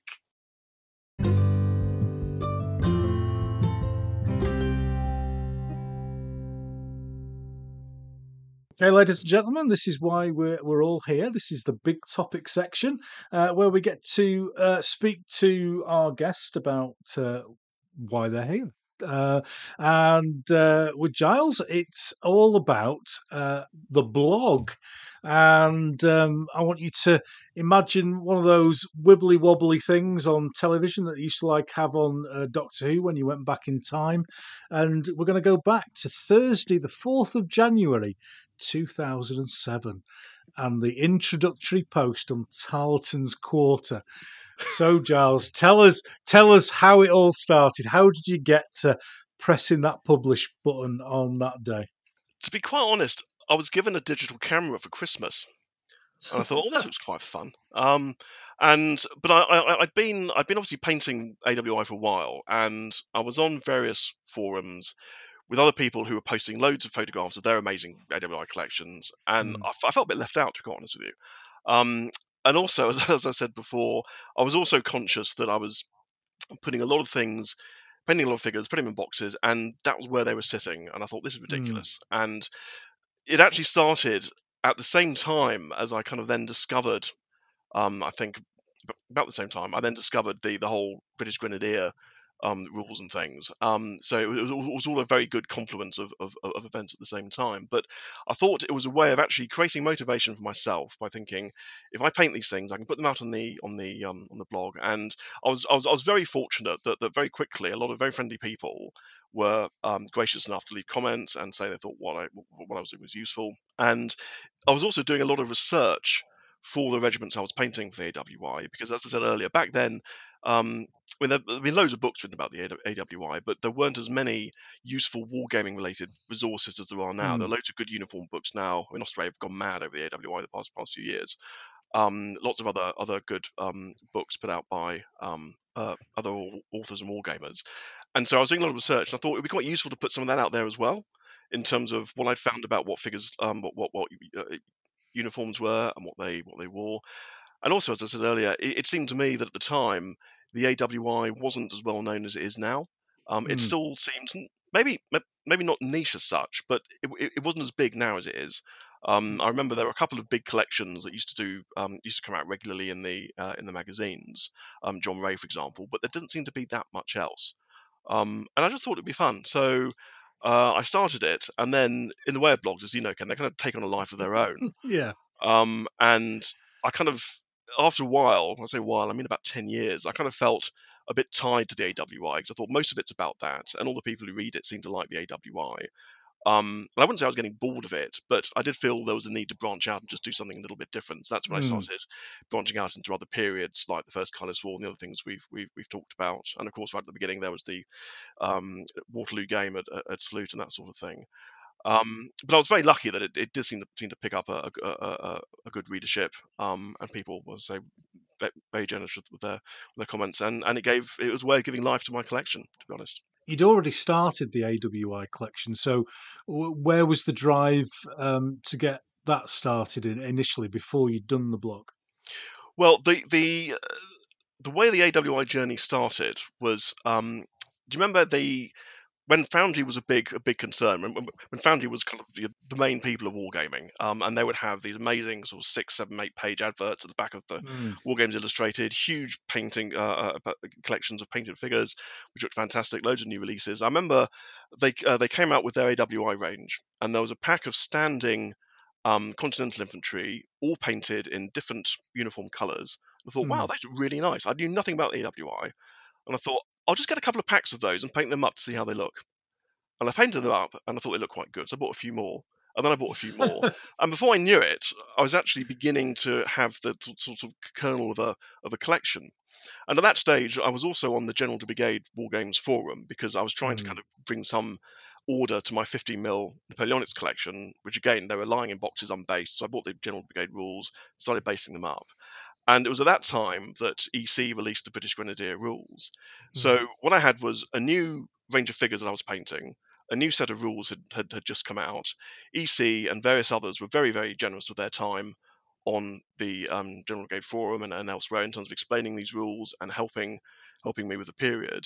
It just kind of snowballed from there. And and then of course Alan Perry started his new range when he left in he and Mike left Yeah. Foundry and started their own company. And I found it was great fun to sort of buy the, the, the latest releases as soon as they came out, and then paint them up, put them on the blog with literally within days of kind of the announcement being Yeah. made that the, these figures have been released. Um, uh, and that, that gave me a bit of a buzz to be honest. So it was it was a very coincidental confluence of those factors that Mm. started an odyssey, which yeah, as I said, took about 13 years until actually I thought I'm going to concentrate more on other things now, um, and produced a collection of of you know thousands thousands of figures. And and, and, Yeah. and and has found me new friends everywhere. It's, it, it was it's been, it's, it's been a fantastic journey. When I speak to wargamers, um, it, it kind of uh, it's like talking sometimes to a drug addict, if you like, because it's like I, I just started with a couple of packs, um, and, and now I'm doing brigades. Yeah, I, I, I think it's always the way, isn't it? yeah, yeah. Did you have a uh, an interest in the AWI already historically? No, I didn't. Um, it was purely it was purely those figures. There was something about those sculpts and the way they looked and the way they were uniformed and the, and the way they were dressed that got me excited yeah, about it. But then once once I read more about the AWI as part of the research and to understand how the how the war fought, um, I realised just what a fascinating period it is. In Hmm. that you've got so many different types of engagements, you know, everything from sort of frontier Indian raids through skirmishes to assaults on fixed positions to the set piece battles we were talking about earlier. Um, it's got it- it's not just one side against the other. You've got the Indians, you've got the French, you've got even Spanish down south. You've got loads and loads of things. Um, so it, it- it's a very fascinating period, um, particularly also because of the Civil War element as well, because it was Mm. a, a civil war, which I think often you know, sometimes, sometimes we forget, um, with huge ramifications in terms of immigration to Canada and things like that. Um, so that was all quite fascinating. And then again, the actual armies themselves, I think, are quite unique in that you don't really need much cavalry, which is a, a, bo- a Mm. bonus because whilst I'm, I'm, I'm, I'm, quite, I'm quite happy painting horses and, and I enjoy painting them. You know, it, it's buying loads of cavalry that put a lot of people, including myself, off Napoleonics now. I think, um, Yeah. and you don't, need, you don't you don't need sort of masses and masses of artillery as well. You just you just need Mm. uh, m- mainly infantry. And in the in the rules that that um, we were we were using British Grenadier, the units tended to be 16, 18, 24 figures, so quite quite Yeah. small units. Even though you can have big games, with lots of them, it was quite straightforward to kind of finish a unit and move on to the next one. And again, I find that if I'm spending too much time on something, that's when I start losing interest in it. Yeah. So, I mean, I, I, I started painting, but I, I- finished painting a 24 um, figure cuirassier, uh, Napoleonic cuirassier unit once, and it, it well, I was going to say it almost killed me. It obviously didn't, but yeah, I thought I can't do this again. I really cannot. It took me a month. I thought I can't spend a month just on one unit, no matter how nice it looks at the end. And that's when I started losing interest in Napoleonics. I think 'cause I thought I'm never going to get to a stage where I can paint the amount of cavalry that you need for a collection. Whereas with the AWI, you can do that quite quickly. You only really need three three units on either side the side, and if you want to use the Mm. same one unit for whatever different regiments, then fine. You know, no one's really going to complain Mm. about that. So it, it was quite compact. But then at the same time, the corollary of that, but also something that again paradoxically I found quite attractive, was the sheer number of units engaged was huge. I mean, there were Yeah. loads and loads of different you know, legions and militia groups and rifleman groups that, that that sort of come and go, which often, if you look in the scenarios, they kind of appear once and then they're never seen again. Hmm. Um, but those are still fun to do. It was, it was Yeah. fun to find a little kind of legion like uh, that that sort of was quite unknown, or South Carolina Gentlemen Cavaliers, or something like that. You know, some unit that only existed for a few months, uh, and paint that up. And I I did a a spreadsheet. I went through all the four scenario books that have been released of British Grenadier, making a note of every every unit. Um, and it's, it's about 35 pages long because there's so many of them. Uh, and even, even even some British regiments, they only they're, they're only there for six months before they went back home again Hmm. or the Hessians, they arrive, they do do some big battles in the south, and they just go on to garrison duty because no one really trusted them much. So you find you find yourself you, your collection ends up growing quite a lot because if you're a purist like I was, then you know you want to have each unit properly. You, you, Hmm. you want you want to have the things that are, that are there in the Orbats, even if they don't appear anywhere else. And I remember the, the, the one time I got to stage I thought, what on earth am I doing? I was painting, again, it might have been the South Carolina Gentlemen Cavaliers or something so- silly like that, who appeared as reinforcements at turn 15 in one scenario. I remember thinking the chances of these figures ever actually appearing on a table, even if you get to turn 15, you know what happens. You know, turn 14, someone will say, oh, well, you got reinforcements arriving next turn, but you just call it a day. You know, that's likely what's going to happen. Yeah. So I painted something that had no utility whatsoever. But because it was on my spreadsheet, I had to kind of like, you know, tick it off. So um, I found myself becoming almost a slave to um, not the blog as such, because the blog was only there to, to document what I was doing, but I found myself becoming a slave to the period in a way where eventually I kind of thought, I think I've done enough now. I'll do something a little bit different. I'll, I'll, I'll come back to it in, in, in the end, but um, it was it was as I say a, a fantastic journey and um, a, a huge amount of fun to do.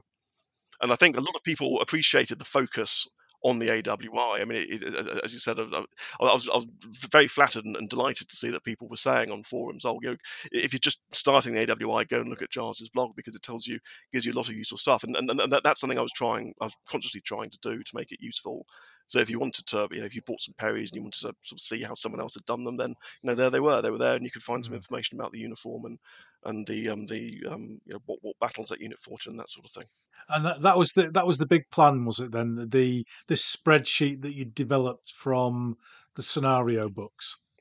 It was. I, I, I made a conscious decision I was going to paint everything. And after 13 years, I realised I'd bitten off a bit more than I could chew. But then, funnily enough, I mean, if I decided to do that about Waterloo, you know, it would take, you know, five times that amount of time um, Hmm. if, if, if you were to do, do it yourself. But um, I still have my spreadsheet. I still look at it. I still think, yeah, I haven't done that, I haven't done that. I've even got some of the figures I need to do this and that in my in my lead pile. So I, I, I, I will get back to it. But I, I got enough for most of the things that I wanted to do and most of the games that I was playing with people. Um, obviously, I painted a lot for those big, big mega games. Um, but there's always something else to do. I think people who say they've got to the end of a project, that, that's fantastic. But it's, it seems to me you Mm. never quite can get to the end of a project unless you've got your spreadsheet and you've done everything. Yeah. Um, but I know not many people are, you know, sad enough to, to, to do a kind of spreadsheet like that and then and then methodically work work through it. Yeah, the um, we've met, we've kind of talked around it a couple of times. Um, but one of the things that drew me to it were those individual unit posts with the history, um, and um, yeah, I think you've uh, quite a few of them. You would um, describe the size of them in the various battles that they appeared in. Um, did you get a lot of feedback from people about how useful that was? I did. Um, people clearly did find that find that useful. In fact, um, I I sent a number of people the spreadsheet. I don't know how they've got on, but um, um, people did did clearly find that useful. The other thing I found, um, which I didn't know when I started, and I should have thought about it actually, is that obviously for Americans, the American or the AWI, as they call it, the American Revolution, is is a massive deal for them. It's obviously the Mm. foundation of their country. It's hugely important to them, which means they have strong views about it and they have Yes. strong opinions about about the um, the people who fought in it. And I got myself into trouble several times um, by getting things wrong, and there was never a shortage of people. And a, a lot of them did it with the best of intentions, I'm sure. But um, Mm. uh, I got to a stage where I thought there were some people who quite enjoyed sort of pointing out my mistakes, um, particularly with flags. Oh, the flags! Um, I remember there was because obviously now you can buy a lot of a lot of commercial flags, uh, Mm. and again back in the day when I started, there wasn't that much variety available, but the sort of court regiments were were there. Um, and whilst I'd always prefer to um, to paint um, uh, to buy flags, I don't mind painting them myself. And so I was painting one smaller unit of cavalry, Armand's Legion, and Armand, he was a, he was a French aristo who'd sort of run foul of um, King Louis. I think he, he, he killed or injured his cousin in the duel, so he sort of fled to fled to America. Um, and he had a unit of cavalry, about you know twelve figures, something like that. Um, and I wanted to do a flag. I couldn't find any information on the internet about the flag. No one did the Mm. flag, so I thought it'd be quite fun to you know devise it yourself. And that, again, that's one of the fun things about the AWI thing is that there is scope for a bit of artistic license where just there's no nothing known about a uniform or what a unit looked like or what their flag was. You know, just make it up. You know, Mm. it, it, it- it's not that hard to do, and no one can tell you off. Or so I thought. Um, Yeah. So what I what I did, was I thought, well, here's a Frenchman. He's fighting for um, American freedom. Um, so I thought of very into the kind of liberté, égalité, fraternité kind of Mm. motto. I thought, you know, maybe he was the first person who came up with that. Who knows? So I put that down on the on the flag, and then I thought he was he was, he was a French cavalryman. He's leading a cavalry unit. Um, I'd always quite liked you know, the sort of crossed um, uh, cavalry saber kind of um, Yeah. uh, motif of the Seventh Cavalry and that sort of thing. And I thought, again, oh, you know, maybe he thought of that. Who knows? So I did a flag like that, which I thought looked pretty good actually, and I was, I was quite pleased with myself. But then, of course, I had lots of people telling me it was completely wrong, and it's Yeah. completely wrong because no one knows what it looked like. Well, if no one knows what it looks like, how do you know? I mean, huge- you know, somebody might find it. Someone might dig it up in South Carolina, you know, or something like that. Who knows? Um, but that clearly upset a few people in, in a way I thought was slightly, slightly odd. Um, but then also I found that other people had copied it, which is fine. I, I I don't mind people copying um, my Yeah. ideas at all. It's absolutely fine. And, and they'd post things like saying, "Oh, thanks to Giles Allison for discovering what this flag really looked like." And I had to post, you know, do replies to their posting. No, no, I made it up. I really, I made it up. I completely made it up. so they got annoyed. They, thought I misled them in terms of what this flag was. That's when I realised you really, you really can't win sometimes. Um, another, another thing that, that, that made made people cross. I remember was um, I remember seeing years and years and years ago, again in one of the one of the early miniature war games or, or something, one of the one of the big AWI collectors had done a flag carried by militia saying "Piss on King George," which also Right. quite, you know, as a teenager I thought that was quite funny. And then I, I finished painting a militia unit, it didn't actually have a flag to go with it, so I thought, oh, I'll just paint my own. I thought for a laugh, Mm. I'll do "Piss on King George." Yeah. And boy, you know, again, I've got loads of people saying no one, no one ever had a flag like that. It's you know completely dishonourable to the people who fought in the war to say that they'd ever want to piss on a king. You know, thought, oh, it's it's just a game. You know, but that, that's not realised, as I said, i it is a game, but also it's history for a lot of people, and a lot of this is very important history to them. And if uh, to anyone who's listening, if if you think I I, I maligned the great patriots who fought tyranny 300 years ago, I'm really sorry. It wasn't on purpose. Um, I'd never piss on a king either.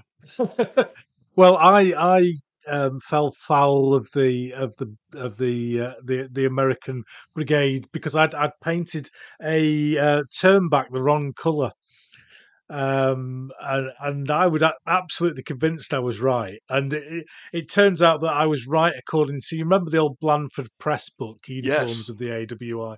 Well, apparently loads of the stuff in there's wrong now. Yeah. Well, Yeah. it was it was the Bible when I was sixteen or seventeen. So I, how am I to know any different? Um, and yes, it did uh, generate some very interesting reaction. Very interesting. Yeah, I, I I I fell foul of Blandford as well because that was the the the, the main resource. I think there were a couple of ospreys that had come out, um, but it was mainly Blandford that, that you went to if you wanted to, you know, know particularly for the Continentals. Uh, Mm. And yes, it was Brendan, in fact, who sort of told me. I remember after after a few years that yeah, most of it's wrong. And then a lot of those mistakes have been repeated in, in subsequent books as well, which is which, which is quite annoying. Um, so again, it, it, it's slightly odd because I'm always pursuing the greatest historical accuracy I can. But at the same Mm. time, I'm more than happy to make stuff up if, if I need to. And at the same time, I can make mistakes. And I'm very sorry if I get people wrong. But at the end of the day, even if you are striving for, you know, the, the best recreation you can, I think we need to remember it is it, it's just a game, and you know, we're not Mm. killing anybody. No one needs to get hurt. No one needs to feel that we're hurting their feelings deliberately or anything like that. Um, and I think I think it's a shame when things like that kind of flare up on forums and things where you just want people to calm down and say, "Look, I'm, you know, I'm, I'm not, I, I don't mean anything bad by what I've done. If it's a mistake, it's a mistake. I, I don't, you know, I'm sorry." Some people, some people can get wound up about anything as um, response to this blog, uh, to this uh, um, podcast on a number of occasions. Um, Well, you said it yourself. You, the Yorkshire people are very good at winding people up. yes, that's true. Very true. And I don't mean it at all, ever. Honest. Um, one of the things that one of the, the the great things about your your blog as well um, was was the photographs. Um, and uh, I think I remember seeing a, a picture of you um, kind of in the garden um, taking some photographs of one of the units. Um, did you have any special equipment or techniques or anything that you used to get your photographs? No, I always felt the quality of my photographs was quite poor actually, um, because literally all I had was my digital camera, and Hmm. uh, the photographs you see are f- from largely two different locations because I moved house. I think it was about 2010. Um, Hmm. where I left London and moved out to Essex, and the ones before then are largely taken in um, in my um, uh, kitchen in in London, and they're quite dark. So Hmm. when I could, I'd go out into the garden, but then uh, getting a backdrop is quite difficult um, unless you go and paint one yourself. And that's something I- I've, I've, I've been meaning to do for years. I could just you know paint up some of those kind of backdrops you used to see in the old magazines again. You know, sort of Yeah. um, uh, those uh, hills and, and, and, and trees and things. But what I try and do now, um, now I'm in Essex, and I've got a, a proper garden where I can, with some sort of focusing tricks, you can kind of phase out the background so it kind of me- m- uh, merges a little bit with the with the foreground. Um, is actually kind of make it look like there's a proper proper background there. Um, and obviously I can use use buildings as well, um, which which are good good good backdrops to to photos. But I always felt that my, my photos were a bit subpar, to be honest. Um, But you, you would always you would always like do a a little scene. You would always have like trees in the background or you know a, Yeah. a building or stuff like that, which which at the time was um, not unusual, but it, it was like it was making an effort as opposed to you know just on a table somewhere or actually against a kitchen appliance. I've seen on a couple of occasions. Yeah, I Uh, did. Yeah, I tried to make it look artistic. Yeah, um, and also I, I, I remember right at the beginning, I tried to work out how you do that kind of very plain white background, which I know some people do with the sheets of paper, and I spent about two hours trying to work out how to do it, and I just gave up. And that's probably where the trees came from. Because I thought I can't actually do all this white paper nonsense. I'll just put a tree there, um, and, that, and, that, and that's how it happened. Um, but now I like to go, out- go go out into the garden or in my kitchen table where I can sort of get rid of all the background by just crowding it with um, with um, with buildings and things.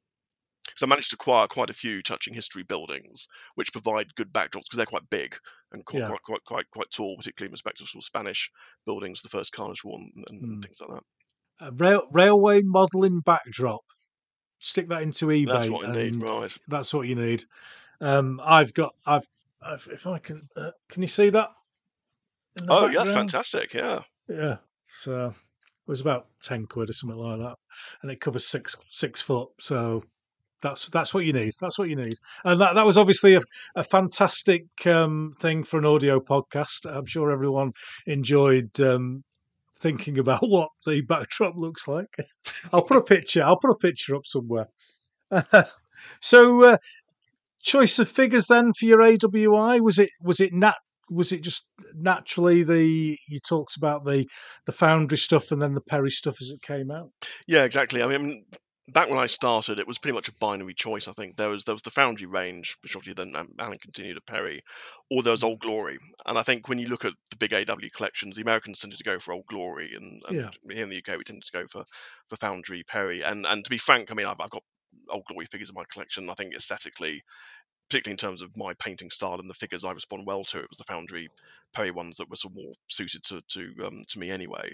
Um, but then other other companies came came and went. Um, Conquest Miniatures they did a fantastic range of, of Native uh, Mm. Americans, which I which I painted. I think Warlord might have those now. Um, I mentioned earlier Eureka Miniatures produced some fantastic cavalry figures where you could um, uh, change the hats they wore, which was fantastic. If you wanted to build militia cavalry or some of the smaller units um, that fought on the American side down in the south, which which no one had really covered at all, um, which uh, up until then you could only do if you did your own head swaps. Mm. Which I, I, I, like terrain, I've got no idea how to do a head swap. I'm, I'm, I'm never going to try. um, uh, a couple of other com- uh, companies, I'm sure, are in there somewhere. But um, again, I suppose a bit like me and, and my blog. I mean, Alan seemed to take the AWI and he, he was churning stuff out for years, I Mm. think, on that until he started started branching back into um, Napoleonics. And, and so, you know, we were very lucky to have that range going at the same time as British Grenadier took off. And I think it was, again, a, a, a very helpful coincidence that the British Grenadier rules, the big games we were doing, the Perry range, those could also drive each other along Mm. um, in the same way that they were driving along, along my, my blog as well. And for AWI gamers and anyone with an interest in the period, uh, you know, it was a fantastic time for us. and the because the, the Perrys, uh, if I remember correctly, brought out specific ranges for specific campaigns as well, didn't they? They had some Saratoga Yeah. campaign, if I remember correctly. Did you did you go as far as to have the same unit in different theatres of the same conflict? I haven't done that yet. I think, and I'd have a look at my spreadsheet for this. It's a very good point, Ken. But I think when you look through the scenarios, I think there are only a handful of Hmm. British units that did fight in more than one theatre. Um, I'm sure there were some like the 33rd Foot, which was all over the place, and probably the, the 42nd and the Black Watch as well. Um, but the way I look at it with the AWI is that you've got it was almost a case of looking at years, where particularly on the American side, the armies change their look every year or so. Yeah. Um, and so you've got the kind of northern northern uh, beginning of the war look where Howe and Clinton were there, and then as you say, everything changes for the Saratoga campaign, which didn't use largely um, the same uh, units who fought elsewhere, and then you got the Southern campaign. Um, under Cornwallis in the um, in the 80s, where they're wearing their kind of uh, broad, broad, brim, broad brim hats, and and uh, so each of those has a very different look. But then on the on the US side, again, the sort of the same regiments were issued new clothes every year or so, and so you can have have a continental regiment that's you know wearing brown coats one year, then it's wearing blue coats, and it might be wearing something completely different the third year. So Mhm. you know, do you have all three of those replicated for your second Maryland or whatever? And I think there I kind of took the view that I wasn't going to recreate each regiment Mm. each year because that I mean that way madness lied. It would, you know, y- y- y- if Mm. you if you end up taking that approach with the Continental Army, you will have that army painted four times, which would be, you know, um, fairly ridiculous. But but you're right. Alan did. I think he he chose very well in terms of presenting some units twice. So, for example, he did the Highlanders in their early war dress with full kilt and bonnet, and then he did the later war um, s- uh, Southern Campaign dress with um, trousers and overalls and that sort of thing. He Mm. did the 17th uh, Dragoons um, with, uh, again, their early war full dress uniform, really, and then kind of smocks they wore in the South.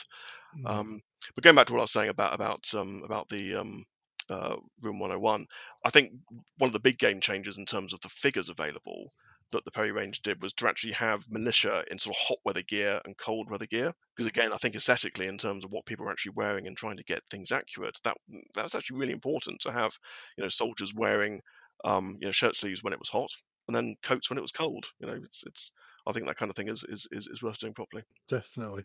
I, yes, I remember a, a, vignette um, with some characters on. Um, was that sculpted by uh, the Perrys with with uh, with EC and Dave Brown on? Oh, AC, A- A- ACW one, yeah, AWI one hundred. Yeah, that was the genesis of that was quite was quite odd. It was it was just literally an off the cuff remark I made on, I think it was the miniatures page where we were discussing things that we'd like to make, and as Mm. always with you know, mo- most periods, but particularly with the AWI, because there's such a wide variety of different uniforms and different units and different different this and that, people are always saying, "Oh, why don't you just make this? Why don't you make some mounted of those? Or why don't you make some of those?" Um, and Alan was clearly getting a little bit irritated by that, as, as you'd expect. You know, um, if you go on Facebook now, I think it's hilarious the way whenever the Perrys release anything and they put up new photographs, there's always somebody who says, "Yeah, these are great, but why aren't you doing this?" It's kind of, well, I'm just telling you what I've done. You know, I don't need to be told what you'd like to have. Um, so I said, you know, it'd be quite amusing. You ought to celebrate, you know, that the 100th pack in some way. And then like, I can't remember whether it was me or Eclaira who said, "Oh yeah, you ought to do a vignette of us all hassling him." But funnily enough, that's what he decided to do, and completely out of the blue, I was sent an email um, saying, "Oh, can you send me some photographs of yourself, sort of sideways on and full face on, Yeah. and I'm, I'm going to sculpt you all as a, as a pack." I thought it was absolutely amazing. Yeah. Um, and if anyone's ever wondered why I look slightly odd, it's because I remember I, for reasons I, I, I don't know why this happened, but my photographs were taken on a windy day down at the side of the Thames. So I'm kind of squinting because the wind's blowing in my face, and it must be my girlfriend at the time's idea because she obviously wanted me to have a silly photograph taken. Um, Yeah. So I look and look as if I'm squinting. Um, but as well as being amazing likenesses, particularly of EC, he's absolutely nailed what EC looks like, and Dave Brown as well, who's, who's always Yeah. laughing whenever I meet him. Um, the, the, the there's a sort of story behind the poses as well. Um, because EC, um, person asking the questions, so he, he's Yeah. interrogating Alan. Ah, right. Yeah. Um, that's, that's why he's doing that. I'm I'm dressed as a Scot um, uh, officer because at that stage I'd painted loads and loads and loads of the Highland figures. Um, so I think Alan thought that might be quite quite funny. But um, I'm taking notes because I'm a lawyer by trade, so I'm taking taking a note of the interview, Yeah. which is what I spend a lot of my time doing. Um, and then Dave, because he's a policeman, he's just like looking imperious and kind of look, looking on. Um, ditto, um, Brendan Morrissey, who's who's the um, Hessian officer there. Um, Yeah. just sort of looking on and um, benignly as a kind of sort of wise wise man overseeing what the rest of us are doing, which is kind of what, what he Mm. does with our with our AWI gaming anyway. So Mm. it was it was really really it was a fascinating thing to see. Um, and then Alan very kindly sent me a pack of the masters, um, which is the crispest figures I've ever seen. I've never seen a master figure before, but they're actually beautiful. Um, which I painted up for him, and it was yeah, it was it was. I was absolutely knocked out when when he said he was going to do it, because it was just a flippant idea. Um, and then you know being painted, being sculpted by Alan Perry, well that's, that's pretty that's pretty cool, really. Yeah, that's amazing. I, well, I, I, saw the pack and I thought there, there must be a decent story behind that that uh, that vignette. So that's uh, it's wonderful to get the background uh, to that. Uh, one thing I forgot to to ask actually, right at the very start, um, Tarleton's Quarter. Where where did that come from? Where did that name for the blog come from? I, I I started off with another name, which again Brendan Morrissey said to me just didn't sound right. I can't remember what it was, but it was all it was it was about you know a sort of quarter being a kind of place where you can go Mm, um, and then sort of obviously play on the phrase Tarleton Quarter, which was you know British soldiers butchering helpless surrendering Americans. Um, so and also it goes straight to the period as well. Um, Yeah. So that's kind of kind of where it come from. It, it- came from, and, and funnily enough, I was thinking actually the other day, the one obvious regiment I haven't actually painted up is Tarleton's own British Legion. That's just something I've never managed to do. Um, which seems a bit odd, although I have I've painted a couple of Tarleton figures, I think. Um, but yeah, it, it, was- it was just one of those things that came to me. I thought, yeah, that kind of sounds. It just kind of sounds right. Yeah. Um, I couldn't think of anything funny or witty. It was just kind of yeah. It just it just se- se- seemed to say what the period was, and this is a place where you can just come and hang out. Yeah, and some, sometimes you, uh, you, you know, people come up with a what seems like a really funny idea, and and 15 years later, it's not funny anymore. So sometimes having a, a reasonably sensible uh, idea uh, can be it can be a good one for a name uh, for for a blog. Um, we, we've talked about uh, we've talked about British Grenadier rules a couple of times. Um, uh, so, how did you get involved with those? Were were they the set at the time? They were, uh, yeah. It, it was very much. I'd started collecting. I'd started. I, I I remember I had a few regiments sitting in boxes. I was thinking, look, I can't I can't do what I've done before, which is just paint loads of stuff and just not do anything with them. and then boom, the British Grenadier rules came out, and I thought, right, that's it. I've actually got a period now. I've got something I can work for. Yeah. Um, I knew EC. He, he he he lived in London as well. He was you know very generously invited me around to to to, to play a few games, so I got used to the rules that way.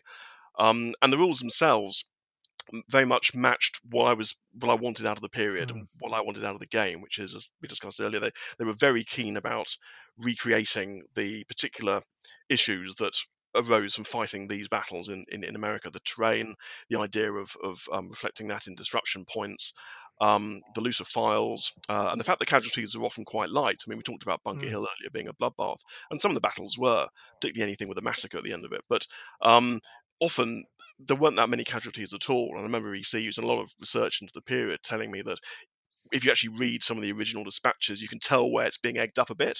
and you can tell where the, the casualties are being exaggerated, trying to either try and cover up something wrong that the officer's done to make it look as if he was, you know, attacked by a greater number of people than than um, mm. than otherwise, or to or to kind of you know big themselves up in terms of what they did. Um, but uh, so yeah, it, it, it was a the, the, the historical um, accuracy that, that that that won me over. And I remember thinking the first time I did Bunker Hill, uh, again, you know, British Grenadiers and British troops assaulting this, this, this kind of fixed position, um, a redoubt occupied by very good militia marksmen. And I was on the British side, and I just couldn't get my my um, battalions to actually charge into the into the the um, redoubt. Mm. And I, I, said to me, "See, this is a bit ridiculous isn't it? because these are British infantry. You know, they should be able to just charge easier than it's happening in the rules." He said, "Well, no. If you think about it, these are people. Half their officers have been shot. Mm-hmm. they're in, in the face of intense, accurate musket fire. Are you going to charge into that?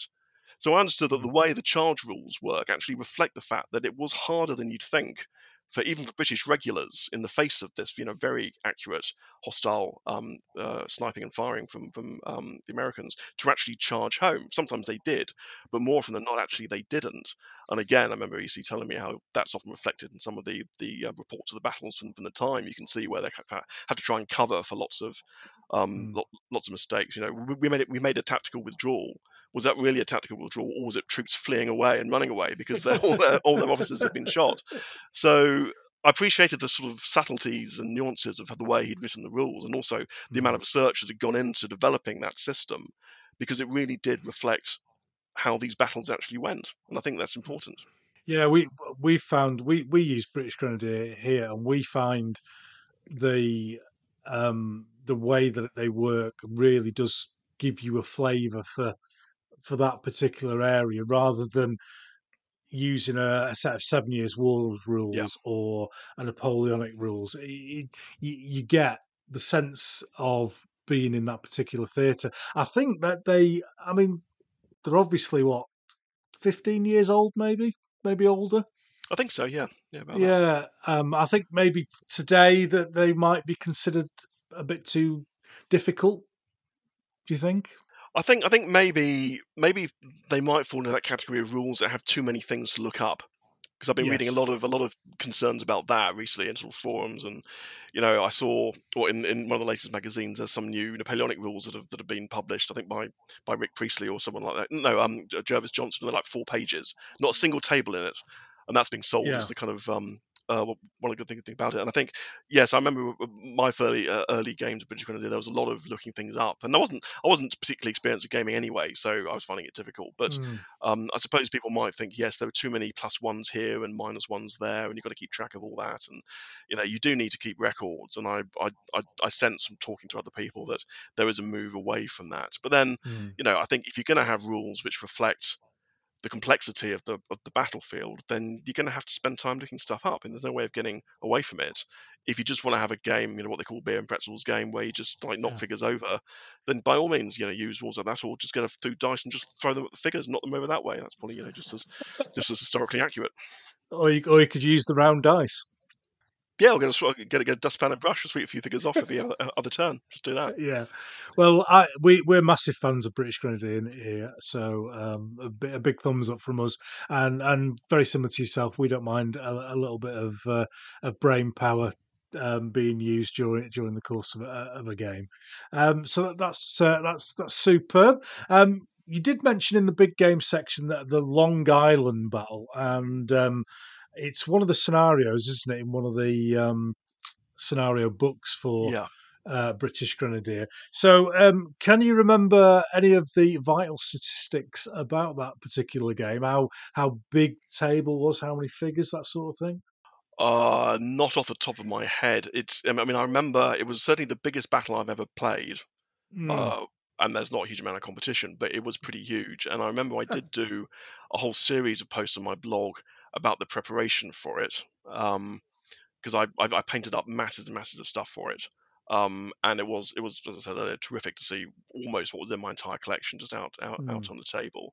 Um, but I think it was one of those tables that was more long than deep.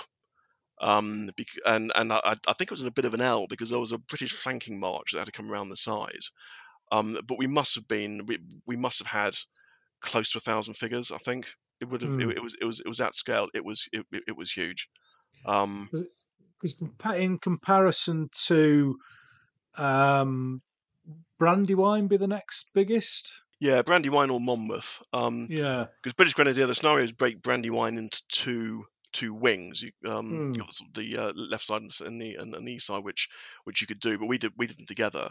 And again, that that was I don't think it was quite as big as Long Island, but it was pretty big. But Mon- Monmouth's quite a big game 'cause it just long it just lasted quite a long time. Um, but those I think are the three the, the three big AWI biggies. And then you've got other famous games like um, battles like Guilford Courthouse and, and, and the Saratoga battles, which are quite you know very well known, and you see them around the show circuit a lot. But they're a lot more compact, um, both in size and in numbers of numbers of, of, of troops. And long, so I mean, Long Long Island, in my mind, it kind of stands out as the ginormous battle of the of the period compared Yeah. to even the likes of Brandywine. Um, so um, must have been uh, kind of the the pinnacle of the AWI to to fight that big battle. I think it was, yeah. And I remember who was it who made somebody made the um, the fortifications uh, uh, specifically for that for that game. Mm. Um, and I think I think they said they'd even found some old plans, or they'd been sent the old plans that that um, we use um, to show exactly the, the way they were constructed and, and, and how Washington Mm. wanted them. And then EC had made the swamp over which some of the Americans escaped, and some of them unfortunately um, drowned in, in that swamp. So a lot of attention to detail had gone into the game. Um, and I remember I painted a lot of Hessians because that's one of the games where the Hessians are quite heavily involved. I think they always had their own Mm. division, um, and then they weren't much used again after that game. Certainly in the Yeah. north, they kind of pop up again in the south at things like Guilford Courthouse and, and some of those battles. Um, so, so it had everything. It had it had um, lots of artillery. It had Highlanders, Hessians, loads of Americans. It was just yeah, fantastic. Even some some cavalry. Actually, I remember I did a um, I, had the 16th Dragoons, and they tried to charge the redoubt, which was a particularly stupid thing to do. But it was, it was right at the end of the game, so it was just like any British unit that wasn't routing or retreating, just throw them at the Yeah, have a go. Have fortifications a to see if we can get in. See if we can get in. And we say we, we we did better than how We could have won. We could have destroyed the rebellion Oh, if we'd been there. fantastic. Fantastic. Um, and I, I did particularly enjoy your your parades on the on the blog. You would, I think it was the, on the fourth of July. You had a you would have a, an AWI parade. Um, was that a particular joy? I, I I love it. I have a thing called Troops on Parade on my blog and YouTube channel Yeah, where yeah, we get a collection out on the table and um, you kind of sit back and go, "I've done all right there." Yeah, I should do those more often. Actually, I think I think I see the last one I did was in May 2016, which was what was then um, the state of my American Civil War Dixon collection. Um, but I was going to put out, I was going to do a parade, I remember, of my British AWI collection, but then I just realised it, it, it wasn't. I didn't have a table big enough on which it was going to fit, so I, I'd have to do do it in, in, in two or three goes. Um, actually, I, I've, I've I've just found the Armand's Legion flag: liberty, equality, justice. It says. I must have decided to change it. But yeah, I mean, you can't beat seeing figures out on parade. I mean, it, it's a fantastic, and as you, Hmm.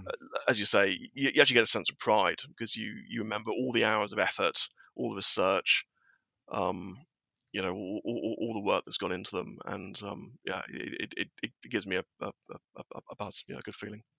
And um, after a, a couple of three years, you, you you you kind of, as we've said before, you you moved away from the AWI onto to Carlist Wars, and I think I remember a bit of English Civil War as well thrown in there as well. I did do that, yeah, yeah. Claire and I had, had a couple of English Civil war games actually. Yeah, it's it's um, but again, I, I kind of found I, I had trouble getting to grips with how the battles actually worked. Um, with you know easy, with with the English Civil War. You know, how, how much push was there? How did the pikes work? How did the shot work? I've never really. Um, I know I know that there are lots of very good rule sets out there which people use, and it's a very popular period. But I Hmm. I just kind of sense it wasn't quite for me. I think basically I'm a kind of horse and musket person. Um, you know, 1770 to 1870 is basically my my thing. I was very much interested in ancients um, when I was younger, but that's because I was, I was you know uh, very Hmm. interested in ancient, ancient history. I've moved away from that a bit. Um, but yeah, I mean, I, I- I found once once I moved to Chelmsford, had two kids, time became premium. I found that the time it was taking to to do uh, attend to the blog on a regular basis just wasn't really there, and, and I'm sure part of that was my fault. I was wasting wasting a bit of time, but you know what it's like with young children. It's just time. Yeah. Time is time is not your own, and so the blog neglected and withered a bit. Um, and I've had various attempts to revitalize it over the past couple of years um, without success. Although I'm, I'm going to make a big, big effort now. And then of course lockdown happened, and I found myself painting loads of Frostgrave, and I thought I can't possibly contaminate my blog by putting fantasy figures on it. That would be appalling. I'll probably get you know loads more abuse from the non-fantasy Yeah. people. Um, but uh, but then it occurred to me that people might be interested in seeing that anyway. But um, yeah, I'm, I'm I'm finding more time now. I managed to re- re- resource structure and rethink about how how I spend Mm. time. Um, and so I'm I'm um, I'm hoping to um, to go back to it. But you know, back in its heyday, the reason I think why it was such a success was because I was posting regularly. And you know, as Mm. you know, Ken, you, if you're going to do something like this, you need to keep the regular the regular churn going because otherwise people people will lose interest. And I was Mm. also very fortunate living quite close to work before I moved to to, to Chelmsford. Um, I could paint twelve figures a week. Whatever happened, it, uh, it, it was irrespective of what I was doing, unless I was on holiday or there was a family wedding or something, I could paint twelve figures a week without fail. And when you know you can do that, you can plan your units easier and you know that every couple of weeks you'll have something finished so that can go on the blog. And so i knew there was a steady a steady stream of stuff that i was doing which could make regular posting feasible was uh, the past few years that's become far less far less viable Did you ever consider? Because this is something I've thought about a number of times. I you, you spend a lot of time preparing blog posts, etc., um, and then I press publish and think, God, that would have been a really good magazine article. Did you ever, or have you ever been involved in in doing articles for magazines? no i was once asked to and then i got incredibly busy at work and they realized i wasn't going to be able to produce it on time so that was that was an unfortunate unfortunate episode. Um, I mean, I think uh, again, it's it's a bit like reading rules. As I said, I'm a lawyer. I spend my entire working day read, reading rules. The last thing I want to do when I get home for pleasure is to pick up a set of rule games rules and read those and try and work out what they mean. Uh, I, I just can't do it. And um, I think writing articles kind of falls into the same bucket. I do quite a lot of that work as well. And it's just you know trying to separate what I do at work and what I do as as, as, as a hobby.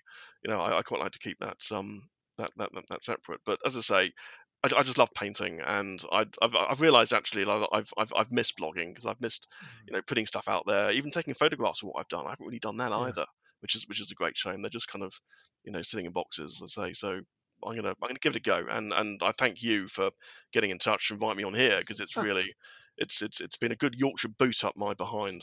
Oh, brilliant, brilliant. Uh, as a lawyer, then with with rule sets, um, wh- which way which way round are you? Are you um, because you're a lawyer, you're really pedantic about what the rules say and how they're interpreted, or are you completely the other way? It, uh, that's my work. I really don't care. Which which where do you fit on that It- scale? It's a bit of the latter. I just find it, it's really quite odd. I just I start reading rule sets, my eyes just glaze over, and I think I can't believe I'm doing this for fun. You know, I just and, uh, and again going, going going back to British Grenadier, that that's why I I think part of the reason I stuck with that was that I was very lucky that I could just go along and have games with people who understood the rules and they could pretty much tell me what to do. You know, I could roll the dice and they would tell me what that meant, or you know, I could ask them what to do next and they'd tell me, even if they, even if they were on the other side. So that that made it a lot easier, and then I could kind of read the rules and digest them in my own in my own time. I think part of the trouble I have now with things like, you know, if if if if, if you buy Frostgrave, for example, um, which is a great system, and and I, I've I've enjoyed painting figures for that, and I'm sure we'll, we'll have Mhm. great games.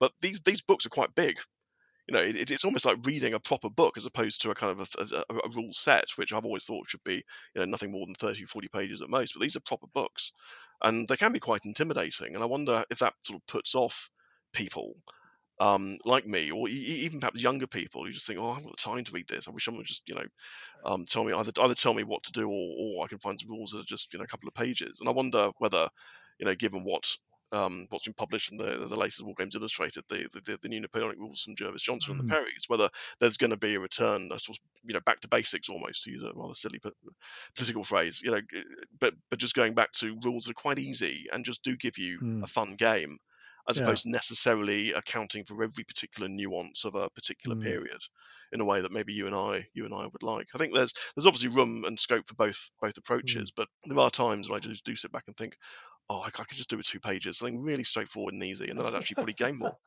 Yeah, I'm. I'm. Not, I've not read through. I've got the the um, Perry's rules um, in the last magazine. I've not had a chance to read through it yet. I'm quite looking forward to seeing what sort of ideas they've they've come up with.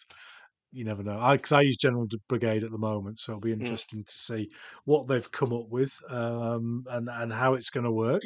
Um, just coming towards the end uh, of the of the chat. What what's the, the future for Tarleton's Quarter though? Then you said you've you've got a bit of a new enthusiasm for it. Yeah, I actually have a lot of photographs of what I've been painting over the past couple of years, which is not AWI, but is First Carlist War and particularly the Great Paraguayan War. And I was, I was I was doing quite well with the latter last year, and then that kind of trailed off. I think in November. I can't remember what happened in November. Oh, I got very busy work. That's why. Um, Mm. But it's it's it's yeah. I've I've got stuff I'm going to try and try and do. I've actually also got I got six half finished ACW regiments I need to finish off. So um, there is there is work coming through which I, I will put up and. I will go back to the AWI at some stage fairly shortly because I just I'm, I'm feeling feeling the call a little bit. The lure of the AWI is coming back to finish off what's on my spreadsheet. Now, we we spent so much time talking about my spreadsheet, I just want to finish it off now. Oh, That's brilliant. And uh, people just type Tarleton's Quarter into Google, etc. They'll, they'll find you. I would expect. Uh, yes, well, Giles Allison blog seems to work as well. Yeah. Um, if you do Tarleton's Quarter, you often get very gruesome photographs or I don't know, photographs, pictures of uh, Banastre Tarleton cutting people's heads off and that sort of thing. So Charles, Oh, right, Giles okay. Blog is is is, uh, is a good way. It's way to find safer way. It's the safer way, Yeah. especially if especially if you're at work. Make sure you do it that way around. That's brilliant. Yes. Yeah. Thank you very much for your time today. Uh, before we go, I always ask uh, the, the uh, guest if they would like to ask me a question, as I've been battering them with questions for nearly two hours. Uh, do I get away with it, or have you come up with one? I, I hadn't I hadn't thought of one until during the course of this podcast, and I've heard you make several references to the difference between Northerners and Southerners. And as a Southerner, Ken, I have to say, is there one particular thing about Southern gamers? It doesn't even have to be Southerners in general, but Southern gamers Mm. that you think is either marks them out as Southerners or is slightly irritating to Northerners, or what do you think the main difference, if any, in attitude or or, or, or approaches between between the north and the south of our of our country?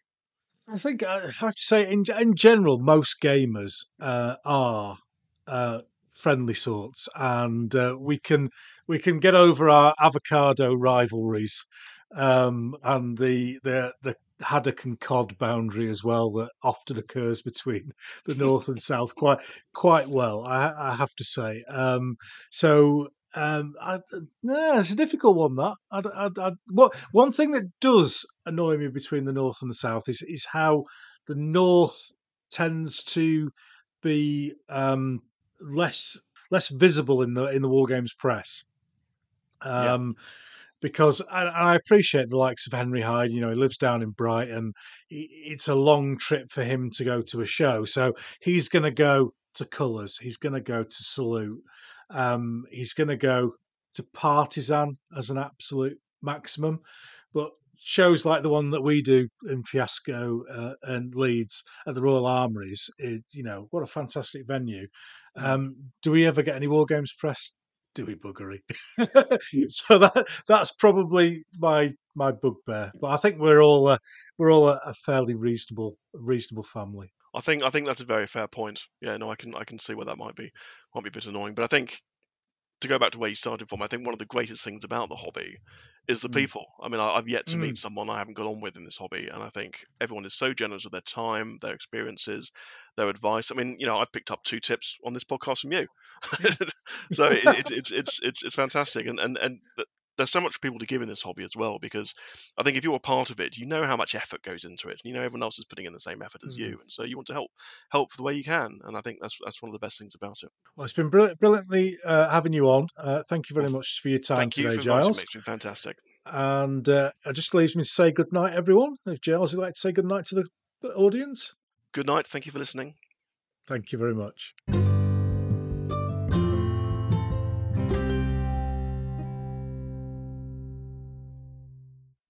Lovely chat there with Giles. Very much enjoyed that. Um, his blog is such a source of information for the AWI, for Paraguayan War, for Carlist War, for everything that he does. And um, the golden age of blogs prob probably gone now. Uh, you know, my blog gets quarter of the number of hits that it used to do uh, three or four years ago, which is a real shame. And uh, if you're listening to this and you don't or you haven't visited blogs, then uh, I recommend that you you give them a go because you know in this modern fast world of YouTube videos and Twitter, etc. Um, you know the the click and you're gone kind of uh, world that we live in it's sometimes nice just to take that little bit of time to uh, to read through a blog. And Giles's blog is, uh, as I said, one of the uh, the premier ones in that genre. Uh, and I'm uh, very grateful to Giles to uh, stepping forward. We were looking to do something early next year. And then, when unfortunately Mark Hydes couldn't do his episode, um, Giles very kindly stepped forward and stepped into his shoes. So uh, thanks again for that, Mark. Uh, very appreciated, and uh, thanks for coming on. And next guest, and I hope I'm not going to kibosh this by saying it, um, but uh, my next guest is going to be uh, somebody I've known for a very long time, uh, Chris Flowers. And um, even if you don't recognize the name of Chris Flowers, you will know uh, or have seen uh, some of the games that he has put on across the shows during the UK for many years.